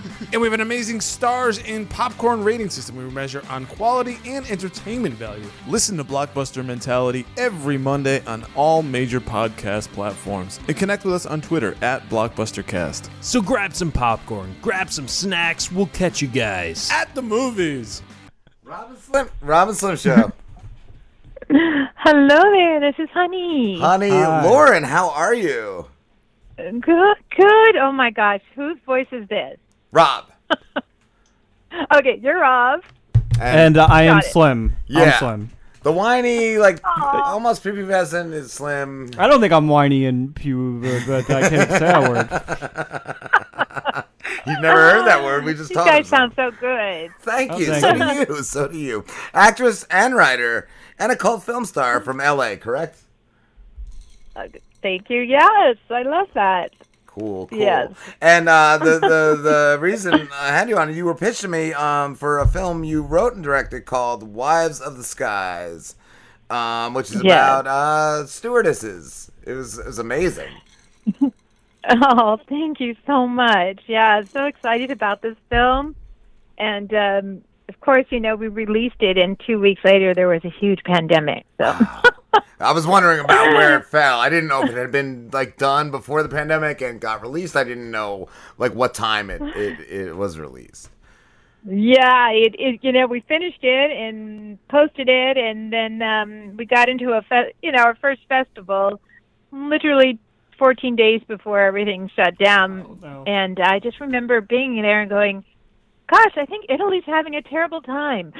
Wow! Wow! Oh, so- yeah, it was crazy. Yeah. So that yeah, that was that was nutty. So Um, uh, out there, crazy have um have has filming resumed? Uh, we talked to our buddy Steve Coulter a few weeks ago, and he says uh, he's in Georgia, and he said really not much has uh, resumed as far as acting and all. Yeah, you know there there is stuff, not not tons of stuff. There's a, there's more non-union stuff, which is sketchy, Mhm. but um, but even you know I'm just going to say the union stuff. We have something called guidelines, and they're not rules; they're just guidelines. Ah. So that's not cool. You know, we need to have like very set rules that are solid, not that you know it's just a guideline if you want to test someone three days in advance.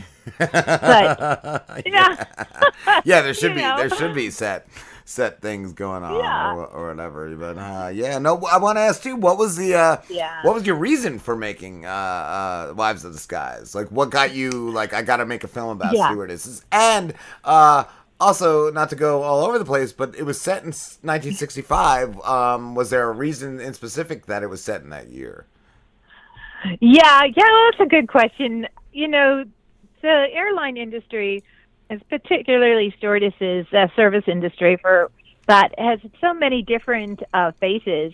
Um, when when air, stewardesses first were being used for commercial airlines, they had to be nurses, and that was in the 40s. Oh wow. And so, yeah, and by the time the 60s rolled around, it was the sexy skies.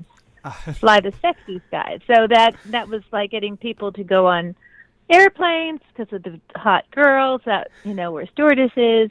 And um that subject matter really intrigued me a lot, actually. Somebody a guy I a guy I worked with sent me a link to um gosh, these vintage stewardess outfits that were on eBay. And they were being bought and sold and bid on at very high prices, very collectible by men. So I was like, what is this fetish? I'm Huge intrigued. Fetish, yeah. Yeah. Th- That's what just popped in my head. Like, what? Yeah, that's a huge fetish. Wow. Yeah, it really is. It's like this whole culture, and um, so that was where the seed of the idea came from. Of course, there's a lot more in the movie, as you know, but um, I was really fascinated by that aspect. And then when I did my research on the uniforms, I was just the whole era was fascinating because these women, this was a time that they were to be married at this age and have children, and here they, these kind of brave women, taking these jobs away from home, right? So they're not even at home working. But they were treated very much like rock stars. They were wearing couture, the designer outfits. The, they had big name designers making the stewardess uniforms like Mary Wells and Yves Saint Laurent and Pucci. Yes. So they got got to be wearing this wonderful designer outfits, and they stayed at stewardess hotels. It was actually a very glamorous time for uh, these women. So it was interesting, and of course, like you know, my background is ballet, and that's a really short life. You know, if you're going to like dance, you, you know, you, you, it's kind of over at a young age. Yeah. And with stewardesses, it's kind of the same in those days. By the time you're 30, you were retired. Wow, wow. And I want to ask too, Yeah. as far as uh, the movie goes, uh, the uniforms they had were amazing. Were they vintage uniforms, or did you have them made just for Oh. the movie?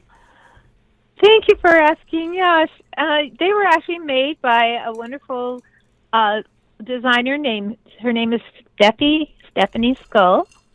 Uh, her and I worked to design uniform together. She made it. I had to pick the colors, which got changed sort of at the last minute because of the the room that I got for the hotel room was so beautifully mid-century kind of monochromatic lavenders and I'm like, okay, the colors I originally had for a lot of the outfits I had to switch up. But they were they were new out ma- newly made to look vintage. That's what I like And- did and- appreciate about the the movie, the film. It was just yeah, the colors, everything was just dead on, like dead on. I felt Oh. like the, the. Thank you. You know, I have to tell you, we got lucky on a lot of things because the, um, especially because we're shooting in Los Angeles, so it's so expensive. So I couldn't get a real hotel room, let alone I couldn't afford to design a room like on a soundstage. That would have been ideal. Mm. I got an Airbnb that um, in the valley. This, uh, uh, and I looked at the pictures, and there were like two lavender couches and I mean this beautiful lavender room and then the blue wall for the kitchen area. I'm just like, whoa, whoa, whoa, this looks very vintage. And also, of course, lavender is national lesbian color. These two ladies, they were in love. I and so I thought that I, I was a wasn't sure. I, that was the one thing. Like there was so much sexuality, and at some points I'm like, I don't know where this is going. Like, is this gonna, where's this gonna go? But it was, it's perfect. It, it's they're a little innocent as well as very promiscuous with the, uh, the bondage. The bondage was like a major Yes, thing. A lot of bondage. even the dinner, even the chicken brought out for dinner was like all all tied up.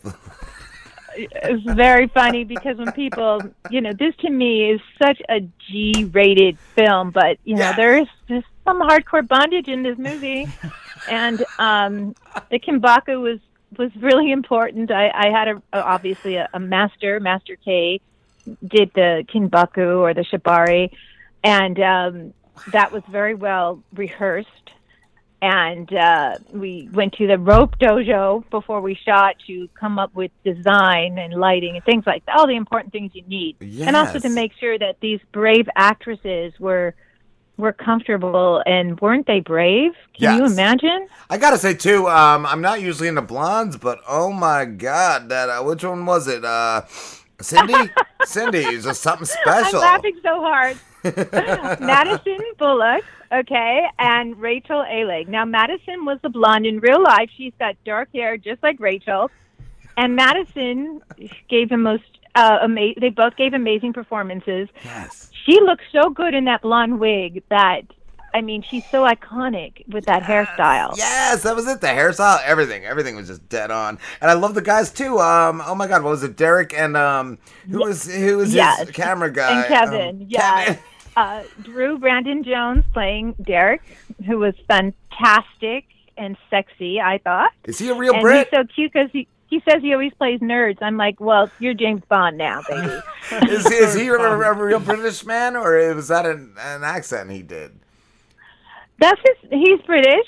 Uh, He's the most fascinating human being. He he is English, and when he was seven, his mom and he moved to Texas. So um, that's pretty fascinating. But of course, his accent is very very there. And um, the other wonderful actor, Sebastian um, Fernandez, he- fantastic. Gives really good face.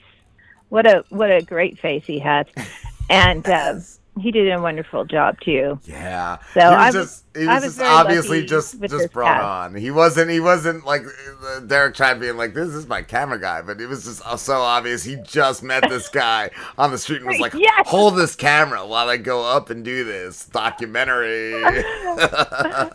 He met him like in the lobby of the stewardess hotel. Hey, got some girls up here. That's what I was gonna Yeah, you, where the hotel was because I that hotel was gorgeous. That that elevator when it showed going up, I was like, this is like definitely a vintage hotel. I didn't know where Yeah. where it was set. Well, you know, of course, we didn't shoot in a hotel. That was actually stock footage that we bought. Okay. And if you look very closely in there, it looks like there are stewardesses in the elevators. So we were like, yes! It was very hard to find the elevators. And in fact, uh, we were going to do an elevator shot and create an elevator, but um, it, it didn't happen. We didn't need it. Yeah. And the the lobby was actually the famous Montalban Theater in Hollywood, which is like from the 20s. And we were able to use their upstairs lobby, and we just got in there and we transformed it into a stewardess hotel lobby. Wow. So I, yeah, and we shot it. We did a lot of tricks with it to make it look a lot bigger than it was. um, we had to angle it this way and that just to. Oh, we cheated. Let's just put it that way. And my wonderful cinematographer, Davey Robertson, boy, is he good. He he really he did his job so well. He did. So, I, I I love hearing that. I just yeah, I felt like it was all just a real location. Like I I love that. It was just so well done. So well done, honey. Oh, that is so cool. Yeah, you know, we were I was uh, very lucky to get that um that hotel again. Uh, Madison, who you like, the blonde, she was also a producer on the film and she was instrumental in booking the Montalban for us. So she lucky us that we had her and it worked, you know, we we pulled it off. I was just like, "Whoa, thank God," because it's really hard to get a hotel, let alone a mid-century, you know, looking hotel yes. in LA. Yes. So What- expensive. What was one of your favorite uh, moments making the film? Well, I'll tell you, probably um, when Madison was was hopping across the room.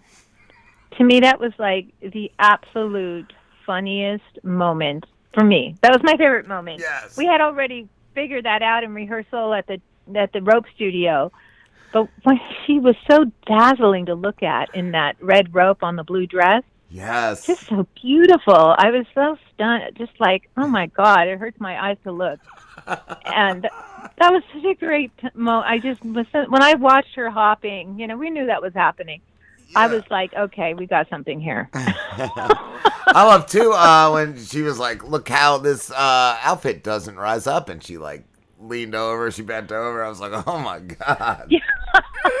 okay, that's real stuff, you know. Back in the day with these outfits, they had a special fabric that actually had this staying power so that when they bend over, it wouldn't ride up the back. Or when they pour drinks, we tried this on camera, but we we ended up cutting this little part. But um, when she poured drinks, the sleeves would inch up just enough as to not graze, you know, graze the top of the uh, glass as she would serve and pa- you know pass a drink. So we were able to do that effect, but we weren't able to. It was just that that was the longest scene on the planet, just so you know. the uniform scene. Oh, where can we see So- that? I want the outtakes. I want the or the director's cut. Yeah. so funny. So all those things were real. You know that that was like a real thing that that uh, they had hats that that would that were cooling. So oh my gosh, I got to tell you one other quick story. There's there was Braniff Airlines has a video that's called the strip tease, and as they would reach higher altitudes, the stewardesses would peel off their outfits so that they might start off with like three layers and just end up in a tiny mini skirt or something with a little top.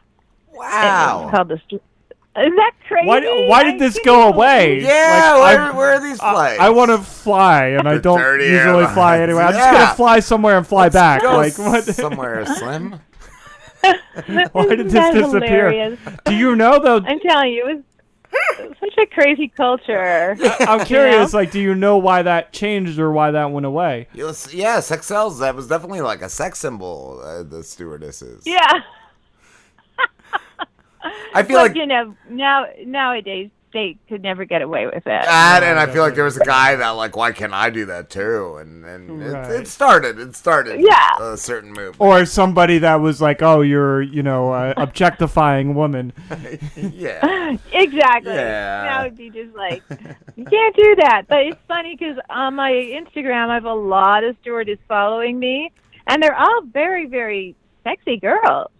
You know, they're just really into it. It's it's it's um every picture is a sex picture. I'm like, Oh, thank you for that. Okay, thank you for that. it's really funny.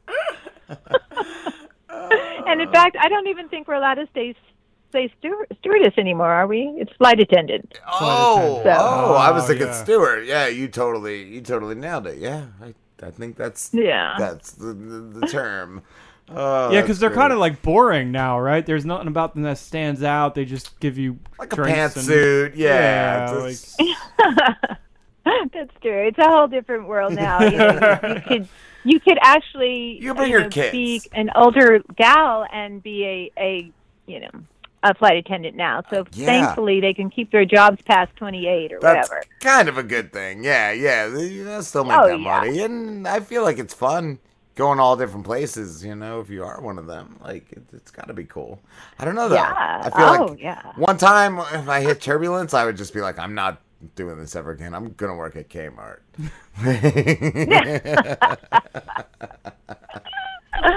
oh my god.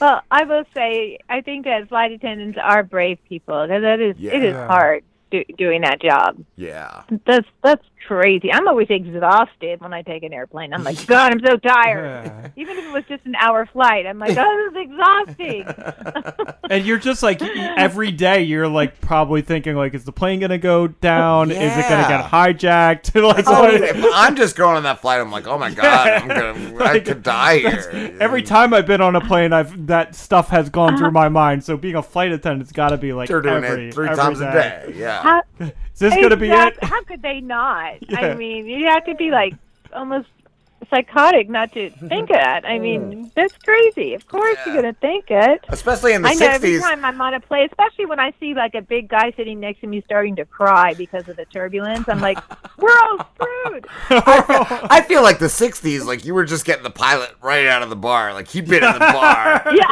the whole time. Bar like, inside the cockpit for sure. oh my god, that is hilarious. Yeah, there's her. Man, do you remember they used to like drink and they used to smoke on airplanes? yeah, I, I, I never flew in those days, but yeah, I, I just remember even in the '90s, like in the malls, they were still smoking. Yes, yes. Hmm. well, certainly, I think in the '90s, I could be wrong, but I know that I'm pretty sure that they were smoking on airplanes too. think which so. seems just You're right. Yeah. It seems terrible. It's like this is a tiny plane. Don't Yeah. You know, look. Any anything that goes Terrible. wrong could set this whole thing off. But yeah, you could smoke. Light up. Yeah, go for it. Now it's like they don't even want you. Your they don't even want your cell phone on. Like Yeah, yeah, your cell phone electronic. could make everything blow up. oh, jeez. oh my God, things have changed a lot. Yeah. They really, they really have. Oh wow. Honey, do you have any Yeah. um upcoming projects that you could tell us about? Well, yes. First, I have to tell people listening that they can see Wives of the Skies on Prime. So please go watch it and and tell me what you think. That would be so awesome. And then in two weeks, I have a feature coming out that I'm the I play the title role in. It's it's called Sweet Taste of Souls. It's um I'm an actor also, so uh, I did not direct this one or write it, but I was lucky to be able to be in it, and um, that that's going to be on all the different platforms, video on demand, every all of those platforms, and uh, it's sort of a thriller. They call it a social thriller. There is a horror element to it, and um, they're just the nicest people to work with. We shot it in uh, Julian, California, which is a mountain village in, near San Diego in that area. So, anyway, it's it's pretty. It's kind of cool that that you know it's got this great kind of mountain mountain country feel, and uh, so that's coming out in November first. So that's Cool. exciting. And also, I have another movie coming out. I'm not sure when, but sometime in the early part of 2021, and um, that's called Lila. And again, another thriller, and um, wonderful director named um Gordon Cowie. So um, he's he's really going to be somebody. I decided he's so good. He's just Oh. his eye is so good. Nice. That's awesome. Yeah, so, so it's fun. It's exciting. Yeah, thank you for for asking. I really appreciate it. I no, do. No problem. no problem. Yeah. It's been a blast talking, honey. Uh, where can everybody find you? Aw. Thank you. I'm sorry. Oh, the phone went out. Where can everybody Where can everybody find you? Oh, I'm yes. Oh, sure. I am at Honey Lauren um, on Instagram or Honey Lauren on Facebook or let's see. I think it's at Honey Gay on Twitter. Yes. Yes. And uh, yeah, Honey Gay, because Gay is my middle name, so oh, easy to remember. cool, cool. yeah, so they can find me there, of course, and message me through IMDb or any of those places. So, and uh, also, Wives of Skies has a Facebook page and an Instagram page as well. Does it? So, Because I tried. I tried searching on Facebook earlier, and it's just. I didn't search in the search bar on Facebook, but I tried just tagging when, when I when I put out our, uh, you know, our lineup for interviews. I'll put you know I'll put the at sign and then I'll I'll type in the name and it didn't bring anything up and Facebook is just Oh. weird weird when uh, I tried tagging things so I didn't know I didn't know if there was a Facebook page. Oh yeah, you know sometimes I have trouble tagging my own page. I know I'm just like, what is this? Sometimes Yeah. it comes right up, and sometimes it doesn't. Yeah. Oh, I don't know. Facebook is so funny like that. Yes. yes. Although I, I must say it's it's the new like TV for me, but um, it's like everything I've ever learned growing up. I learned from TV. I feel like everything I'm learning now is from Facebook. I don't think that's a good thing. I don't know. I don't know. I don't know either. It's it's, it's it could be a great thing. I know. Maybe it's perfect. Oh my gosh! Well, you guys need to stay safe where you are. you too, honey. And, Thank um, you so much for talking. to Aw. Us. Thank you so much. It's such a pleasure to talk to you both. Thank you for having me. No problem. And when the show goes up, I will um I will send you all the links, all the links to the full show and oh, the individual interview. fantastic. Oh, I'd love it, and I'll I'll post away. That would be so amazing. Awesome. Thank you so much. No problem. Thank you. have a good have a good night and stay safe. Oh, thank you. You too, both of you as well. Take, care. Take care. All right, I'm opening Spotify. Totally forgot to open it earlier. I didn't want to slow down my computer, but I'm running unnecessary things like Slim. I'm not running unnecessary things. What? Everything Look here at is all necessary. that. That's Oh, I don't know. What is that? Steam, uh, What Nor- you Norton got? You virus got- protector. you got Obama, O- Obama. Uh, Pro Wrestler Johnny? What? Norton 360. Who's Pro Wrestler Johnny? I don't know. He's right there, you son of a bitch. He's died of COVID. Wow. At 59. Sorry, Johnny. His family. We'll be back. We'll be back. Probably not with Johnny, but Johnny uh, grappled against the likes of Ric Flair and the and Hulk Hogan. well, fucking, he shouldn't Couldn't have be lost. COVID. He shouldn't have lost to COVID. Then I'm sorry, Johnny. This, this, this, is Hollywood actor Steve Coulter. Uh, uh, um, and I'm appearing with the delightful scumbags, uh, Rob and Slim. Rob's the old one. Is Rob the old one? Yes. Yes. Rob is the old. one. it's like 75. How did you meet the boys? Did you just go by a school one day? I was, I was at the, I was at the bus stop. we we all met when me and Slambo were in seventh grade. I had a lot of candy, Steve. He had Pokemon cards. He, he, he Did you lured have- us in. Did you have a puppy? Yeah, that's what, yes, you want to be in. You want to be in. Oh, I have a quick story. The for box you. had th- three puppies, but my dick was inside it. Rob and Slim Show, we are on with Mona Shaikh, comedian in LA, correct? That is correct. Cool, cool. How are you tonight, Mona? Uh, I'm good. How are you? Pretty good, pretty good. And you are, are you a Jersey girl originally? I went to high school in Jersey City. I don't know if I qualify as a Jersey girl because I lived there for maybe like two years and then I was out. I feel like that's enough. That's Yeah. enough to get the So taste is that of enough to claim? Is that enough to claim me as Jersey girl?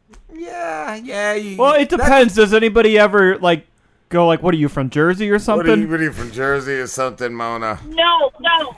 People people always say, "Or what are you from New York or something?" 'Cause my New York uh, thing comes out a lot. Nice, nice. But you are also uh, Pakistani, and uh, did, were you born in this country? I'm a hodgepodge of it. Did you say did I legally come to this country? Is that what you just asked me? No, no, I'm Oh, not insinuating anything, Mona. I'm asking, were you born? Were you born in the U.S. or or, or did you immigrate? Or did you come here legally? I immigrated. I'm an immigrant. I moved when I was 15. So yeah, totally an immigrant. Who's, who's laughing?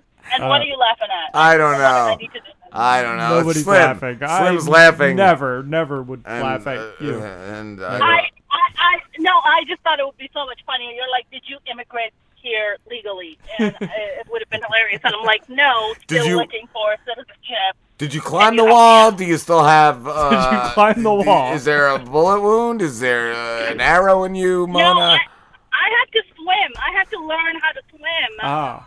Um, just to get here, and uh, let me tell you, arms can get tired.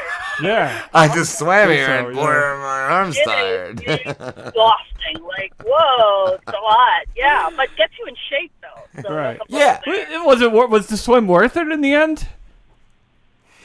yeah, I mean, let me tell you, when I when I started swimming, I looked like I was pregnant with twins. By the time I got here, I looked like a supermodel. So, Oh, like, okay. Got, I got me in shape. But I mean, like, It's w- was it, it. was it worth swimming to America? Is America worth it? worth like, it, eh. I feel the abs. Yeah. okay. That's why Yeah, yeah. we don't have abs. 'cause- Most- yeah. Say, that- say that again. That's why me and Slim don't have abs because we've We never swim swam. To Amer- L- Listen, I, I mean, I, I recommend it. I recommend that immigrant swim is what I recommend. Yeah, at least a lap. At least a lap or two. Oh my Yeah, god. just just just a little bit have the immigrant experience of just swimming for miles and miles with no one to rescue. The immigrant swim. Um, yeah. oh my god. How long have you been doing comedy for, Mona? Did you start out here? Did you start in L.A.? No, yeah, I I no, I started off in uh, New York. I've been doing comedy for about ten, about twelve years now. Wow. I've listened to a bunch of your stuff, and you, I, you, you kill it. You, you, crack me up. You, you- you're amazing. Oh, well, thank you. That's very that's very kind of you. It's all that swimming, you know. Yeah, I appreciate that. I, I see. I see that now. Um, how, um, as a woman and uh, a Pakistani, have do you feel like you've been treated any differently, um, positively or negatively in comedy? I feel like you know um, the tides have definitely turned a lot. Like since I've been in comedy, I think when I started off, it was like, who's this chick? Uh, who's this brown chick? And now it's like, oh, we're specific about ethnicities now. It's like, oh, you're from Pakistan, mainly because there's Kumail Nanjiani, so I think he's kind of, you know, softened the blow for people like myself a little bit.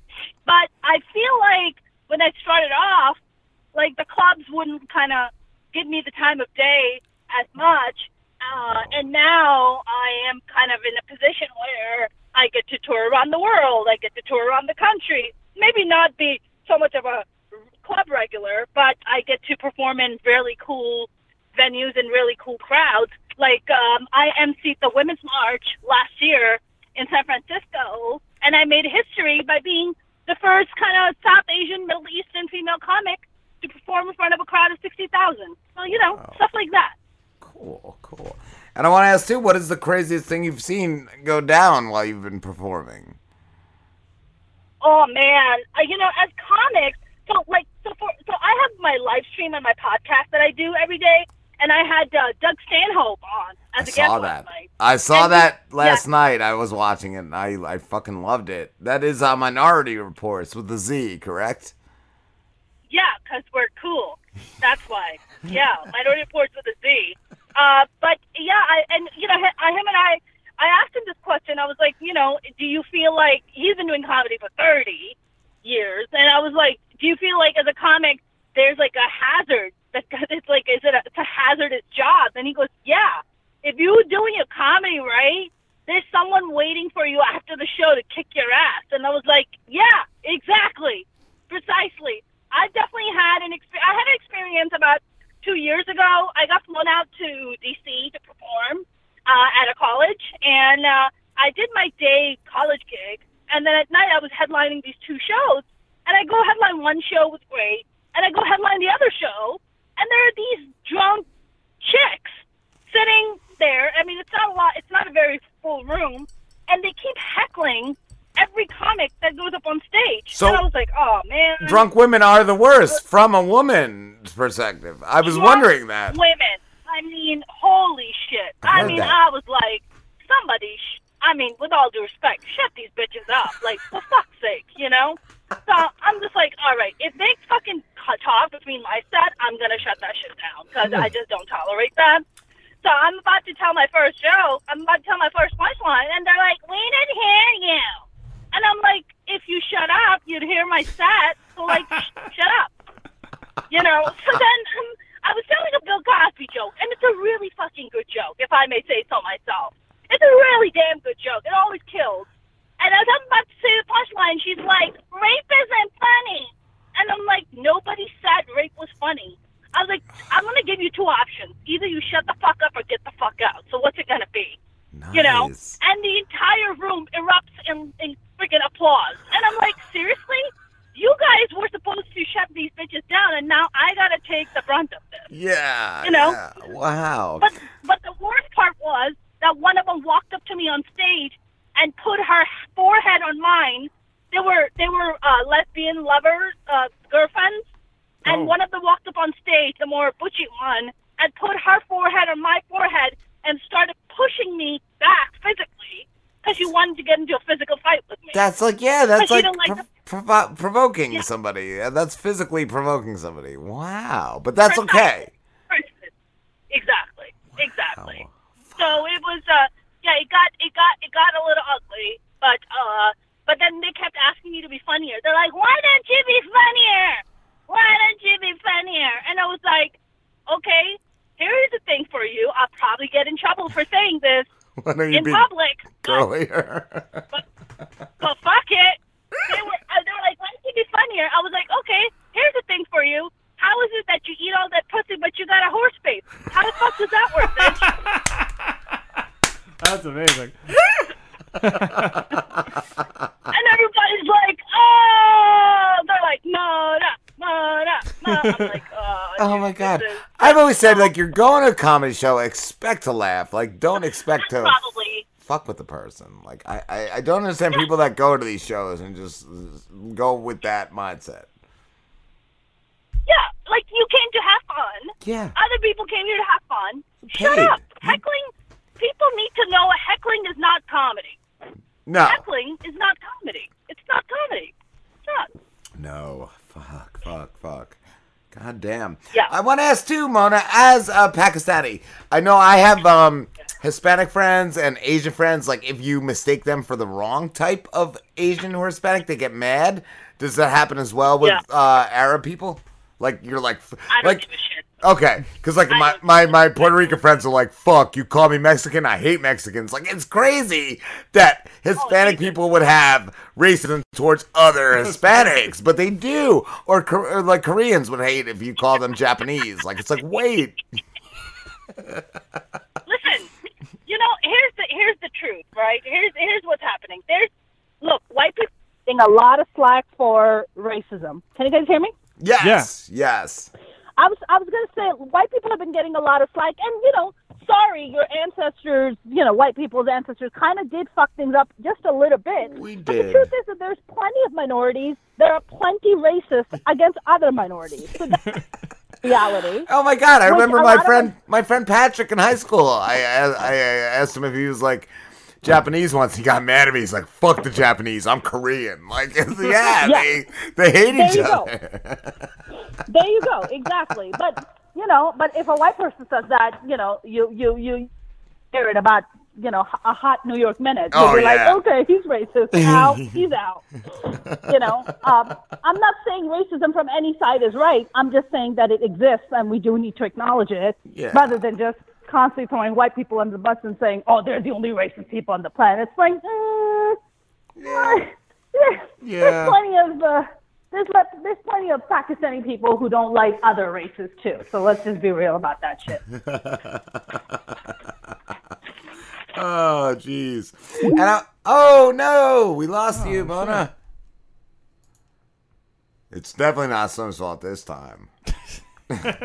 you lucked out. Always my fault, and this time it's not.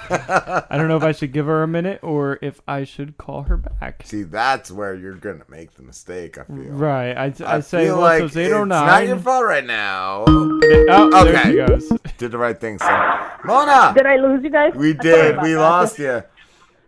I think my phone doesn't like all that racial talk. I, thought you just hung up on us. I, I thought you were just like, you guys are a bunch of racists and hung up. Uh, that would be hilarious because I'm the one who was calling out the racist shit. So that's funny. Oh no! We're not gonna even mention the term racism anymore, Slim. So she calls back. We're gonna We're learning. talk about something entirely different. Bunnies and rainbows. Mona. Mona, Guys, unicorns. I don't know what the hell's going on with my phone, but sorry about that. Uni- I'm uni- back. unicorns, bunnies, rainbows. Yeah, we're not talking anything negative. Any- Yeah. No negativity. we, can, we can talk whatever we want. it's totally fine. I was gonna ask too, Mona, were you raised religious?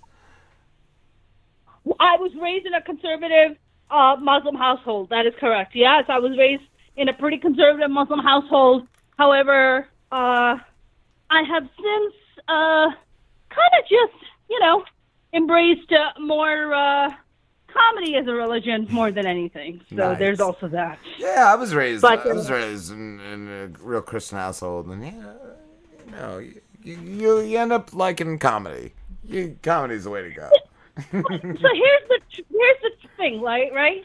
Like I envy Christians. I genuinely envy Christian people because You you know Christians can be like, well, I was raised Catholic, but Chris- I'm not anymore. Christmas is But cool. Muslims, isn't like that. we can't just be like, I was raised Muslim. The next thing you know, the moment you say that, your parents are calling you and fucking issuing a fatwa against you. They're like, oh, what the fuck happened?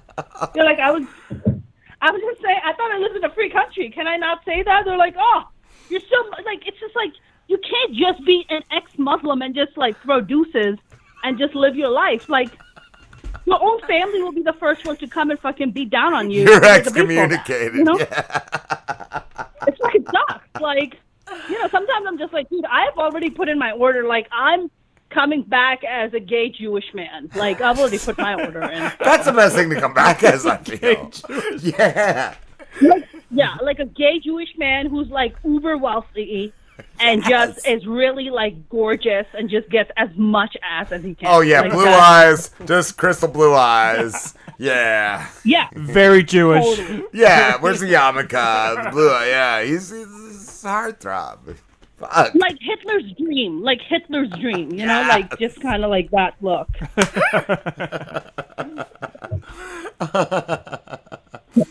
Oh, like shit. Hitler's Hitler's wet dream. That's uh, that's what I'm coming back as. So. I- I wanna No, ask- you guys. Are, where in Jersey are you guys? Oh, we're deep south. We're Tuckerton, New Yeah. Jersey. In the wood, in the pines, they call it the Yeah. pine barrens. We've got woods around us. In the pines? Yeah. Pines. Pine Barrens is like a dirty little part in the south. Yeah. In the south. I feel like the mafia used to get rid of a lot of bodies down here. We're like Really? we're like 20 minutes from Long Beach Island and like 30 40 minutes from Atlantic City, but Yeah. we're we're the woods in between. Yeah. Got it. We're the Got taint. it. We're the taint of, the, of the Jersey. the taint. Yeah. The taint Fair, of man. Jersey. Taint the front, taint the back. Listen, I live in West Hollywood, which is the gayest part of Los Angeles, and there are plenty of taints here as well. So I'm I'm with you. Taints everywhere. I want to ask t- too, Mona, uh, being being a Muslim, well, what's the obsession with the virgins? Why? I want a girl who knows how to take. Who knows how to take? I I, I don't want a virgin. Wh- Why do you guys like the virgin so much?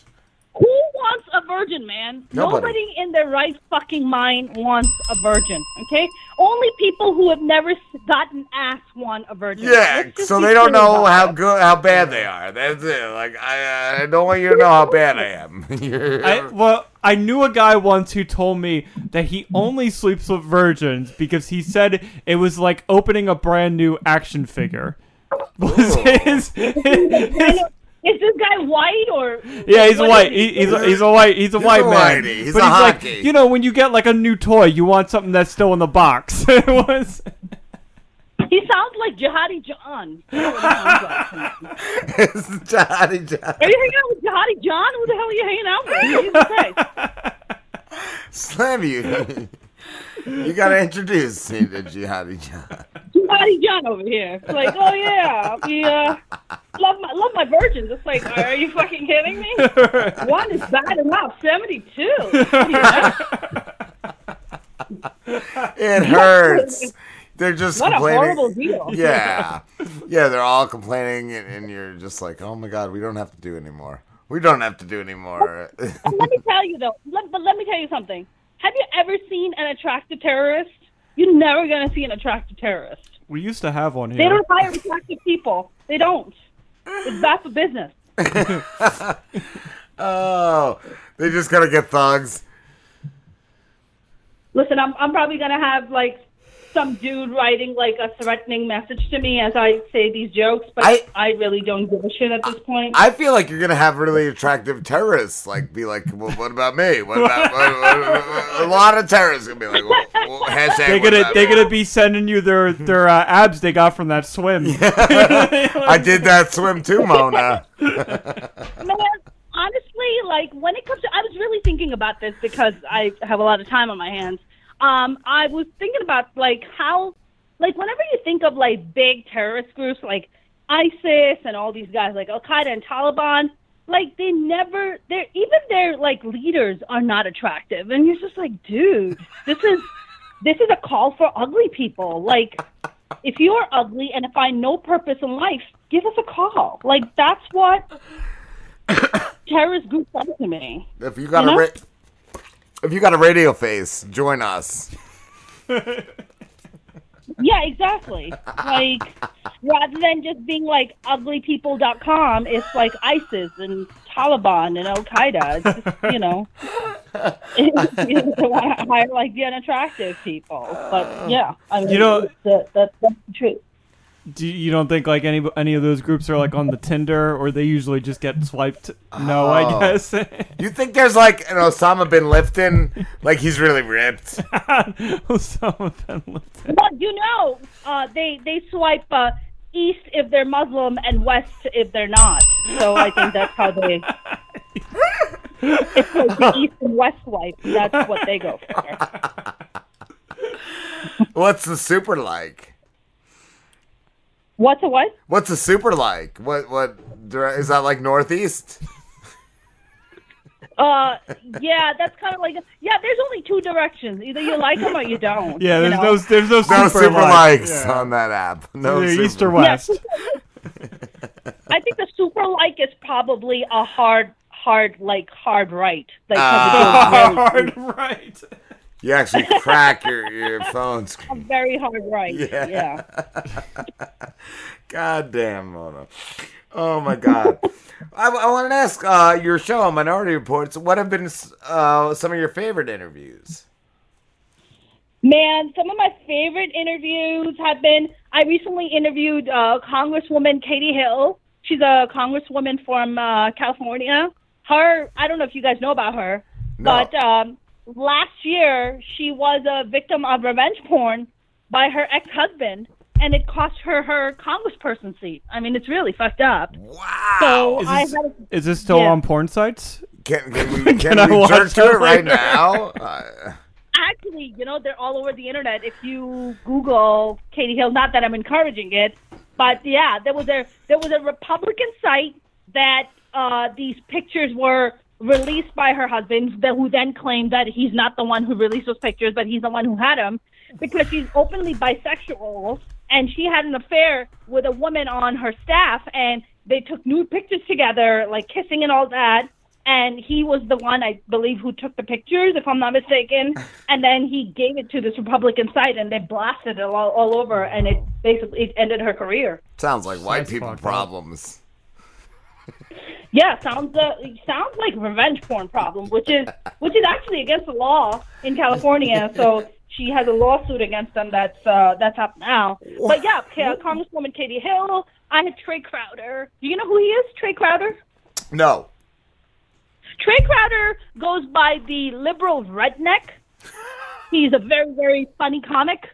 Uh, definitely worth uh, looking up. He's fantastic. I had Margaret Cho. I had a really great conversation with. Wow. Uh, Jill Kimmel, Jimmy Kimmel's sister. She was on. She's a comic too. Yes, I know that she Um, is. I saw you. I saw you when you had David, the producer, on. That's how I first got introduced to you. Yeah, that's right. That's right. I had David, the producer, on uh, on one of my live streams. Um, my God, I'm probably forgetting a bunch of names of uh, some. I've I've had the privilege of uh, chatting with some really really cool people. Um, but uh, yeah, yeah, those have been my some of my favorite interviews. Cool. I must confess. Nice. Yeah, yeah, yeah. Have you ever gotten uh, anybody you've had to like block and anybody talks a little too much shit? Like uh, some anyone who's given me too much shit about what? Uh, I don't know. Uh, any of your views or uh, besides headbutting you on stage, anybody on anybody on like YouTube that you've had to been like, come on, come on, man. Dude, let me tell you something. There are only two kind of douchebags that approach me on YouTube. It's the conservative Christians and the conservative Muslim, and they're all dudes, all of them. Wow. So They're both sides, guys. both sides. Yeah, yeah. So I get it from the Christian conservative side, and I get it from the Christian Muslim side, and they're both. One is preaching me the word of Jesus, and the other one's trying to preach me the word of Allah. And I want both of them to fucking burn in hell. Just go. Um, yeah, I, I want to be in the middle. I want to be in the middle. I, I don't want. I don't. I don't want either. I, want to- I, I, I, you know, I mean, with all due respect, um, I, I have offered them to go kill themselves, but they just, uh, maybe the Muslim guy will take me up on it, but the Christian one's a little hard to Right. convince. Yeah. Yeah. Yeah. God damn. Mona, your Kanye album, Shaikh It Off. S H A I K H. Shaikh It Off. Is that Yeah. did that just come out?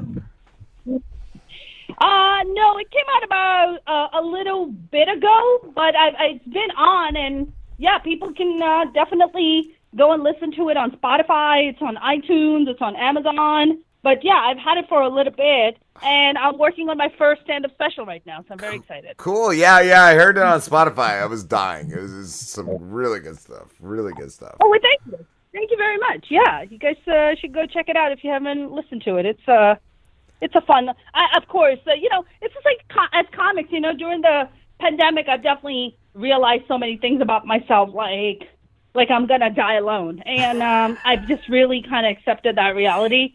So I think my, my comedy is definitely evolving from that place a lot. So I think that was like I'm very excited about my stand-up special. For me, that was like hitting 40. Yeah, I'm dying alone. I'm dying alone. I'm yeah, yeah. You just kind of make peace with yourself. You're like, okay, but uh, all right, I made bad decisions. Made really bad decisions. Uh, too many dark turns here. Too many to turn back. Yeah, too many to turn back. You just gotta make peace with yourself. You're like, yeah, okay. I, I, I made. Uh, I so I, I so I didn't accept that marriage proposal when I was 17, and this is the price I pay for it. I still feel like you gotta have that one friend that will agree to uh, delete your hard drive if you pass. Uh, the the one friend that was say that Th- again. that will delete your hard drive if you if you pass away. You gotta have that one friend. Oh, no. Like Oh fuck that! I'm gonna make my hard drive public when I die. That'll be your eulogy. Yeah. You got a Go down- dead man out with a switch. bang. It's just like it's like a fuck you to the world. Like you're just like fuck you. This is what I've been watching. I want the priest going through my internet history over here. Well, oh, oh no! I wanna I wanna send my entire you know porn uh, searches uh, to all the mullahs and all the Christian conservatives. It's like this is what I've been watching. Enjoy. you know, it's like you know. And let me tell you something. Their probably porn searches are way kinkier than ours. So I, Yeah. I'd bet my neck on that. Yeah. Oh yeah, they're gonna be like, yeah, this is nothing compared to what I watch. They're like, I'm watching a chick banging a donkey, you know, while I, you know, while like I'm freaking jerking off in the corner. Like that's the kind of shit these guys are into. Triple it's like, there's donkey. Triple donkey. Triple, triple, triple donkey action. You know. In the And by the way, corner. so- speaking of uh, speaking of jerking off, can we just talk about Jeffrey Toobin for a little bit? Yeah, we did. Now- Toobin. We talked about the tubies earlier. What what happened with the tubies? Did what did he do? Jeffrey Toobin. I mean, Toobin, big Toobin, Toobin the little Toobin. I mean, what happened?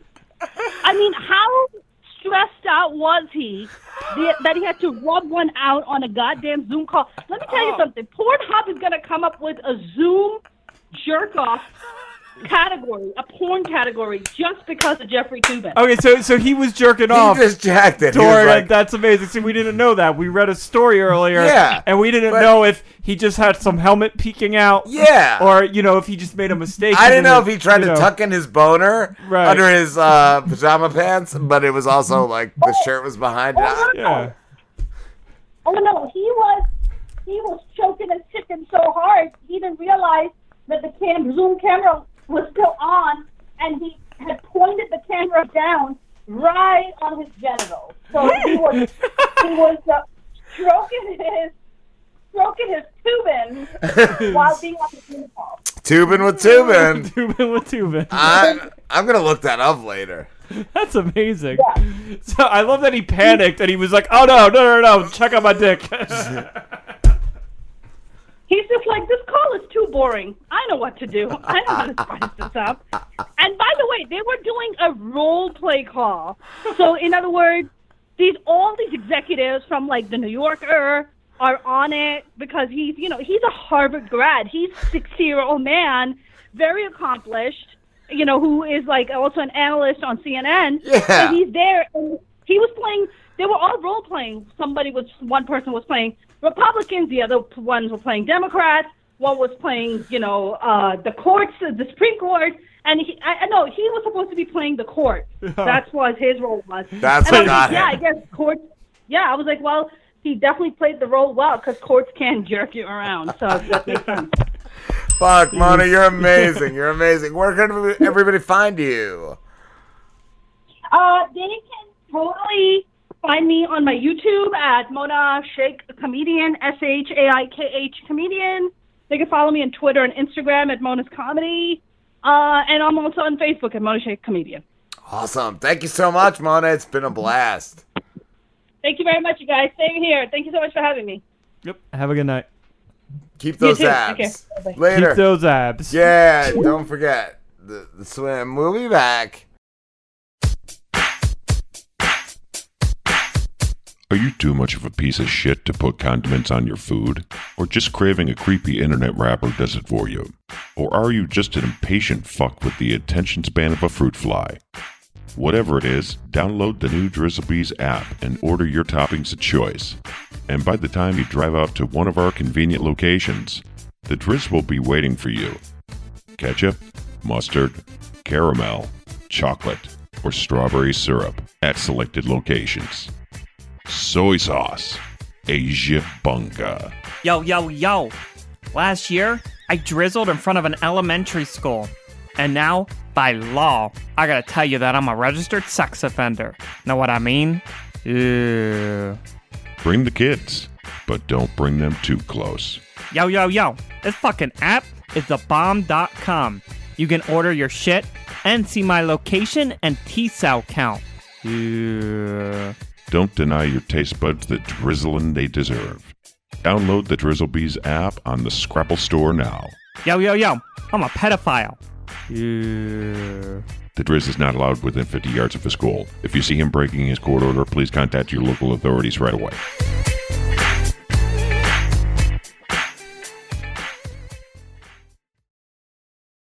Rob and Slim Show. We are on with Karla Kitty, adult entertainer and radio personality from Las Vegas, correct? Correct. Yes. Nice, nice. How long have you been doing adult entertainment, Karla? Um, I actually got discovered back in 2016. Okay. And uh, uh what was that for? It's kind of a weird story. I was actually discovered by a scam artist, and didn't take me long to figure it out. And as soon as I figured it out, I was like, yeah, I was pretty stupid to think that I was model material. And uh, it turned out I am model material, and uh, was international. I've been in- internationally published on in several magazines and whatnot. And I kind of had realized, you know, like a lot of talent was out there that wasn't really being noticed or discovered. And so that's when I kind of started doing the uh, live streaming, you know, uh, promoting up and coming artists. So Yes, yes. I see that you are a promoter and, and you do a you do a lot of different stuff. yeah, the jack of all trades, the master of none. And I saw too you are referred to as the female Howard Stern. How did you get that name?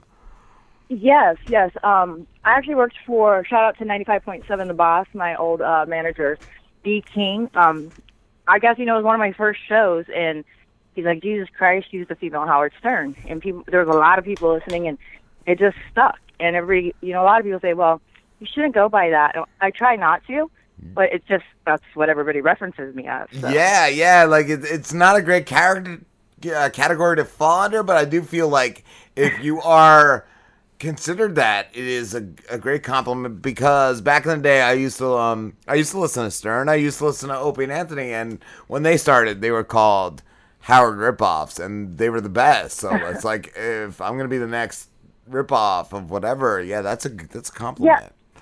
You know, I didn't. I had never really even listened to a show. Um, I knew of him, but I just had never listened to a show, so I didn't even know what they meant when they were referencing me as that.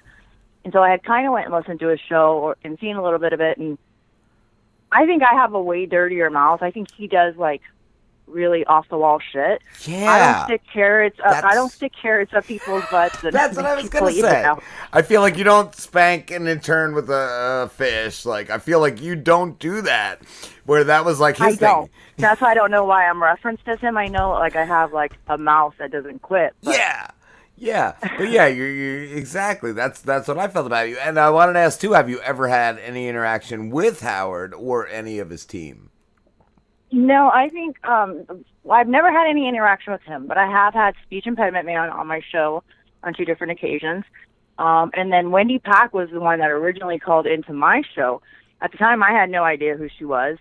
And then Jeff the drunk, he sends me dick pictures around Christmas time. So yeah, nice, nice, nice. What? but um, yeah, never no no interaction with him. But yeah, I think like the craziest thing that's happened on like my live stream is probably me fingering myself and making rappers smell it. So Ah. was that rapper approved or or not? rapper approved. Um, his name was actually there was a couple of them, uh, three of them on that night. Los Angeles. He was the first guy or first rapper in porn, Los Angeles, and then there was Mokesy was on that night too, and then Papa Dad. Papa Dad is actually my co-host now. I was gonna ask. I was gonna ask if you had a co-host Yeah. or, or or what. Yeah, I Uh, gotta. yeah, I've had I've had several co-hosts, but Papa Dad is actually my my leading co-host now. So yeah. I got a quick question about like rappers and porn. Cause we- this guy's a rapper. This guy's a rapper, Yeah, I'm a famous internet rapper. Um, but so like rappers and porn, like, do they rap when they fuck? Cause that's like what I want to do. Um, no. Yeah, but how can they call They themselves a don't. rapper in porn? I don't mm, know. Like They this just particular guy that was on, he was just he just happened to be a rapper, and he, I guess he was the first rapper in porn. I mean, I don't know that that's necessarily true, but hey, If, if- if he's claiming it, I'm I'm saying it is. I'm saying it's true. I did see, you know, I did see some things on the internet, but just because it's on the internet does not necessarily mean it's true. Ah. So, How did you start in, in adult industry? Like, how, do you do porn? Do you do um like live cam stuff? Like, what do you do, Carl? um, I had never really even actually planned on doing porn, and because of the nude, because of the fact that I was a nude fetish model, everybody was kind of like hoping for that, you know, that I would eventually end up in that. Yeah. So I don't do camming or I don't work for any company. I have had several companies ask if I would come work for them.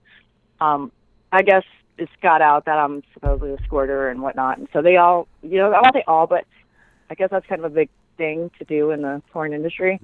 But Yeah. um, yeah, I mean, how I, I mean, I don't like I said, I don't work for any camming company or any company at all. But what I do is I like I sell like my clips to fans and stuff like that. Okay. Do I plan? Do I plan on doing some of the camming and stuff? Yeah, I'm gonna start stepping into it. You know, I think it'll help with my uh, promotion and exposure and whatnot. So yeah.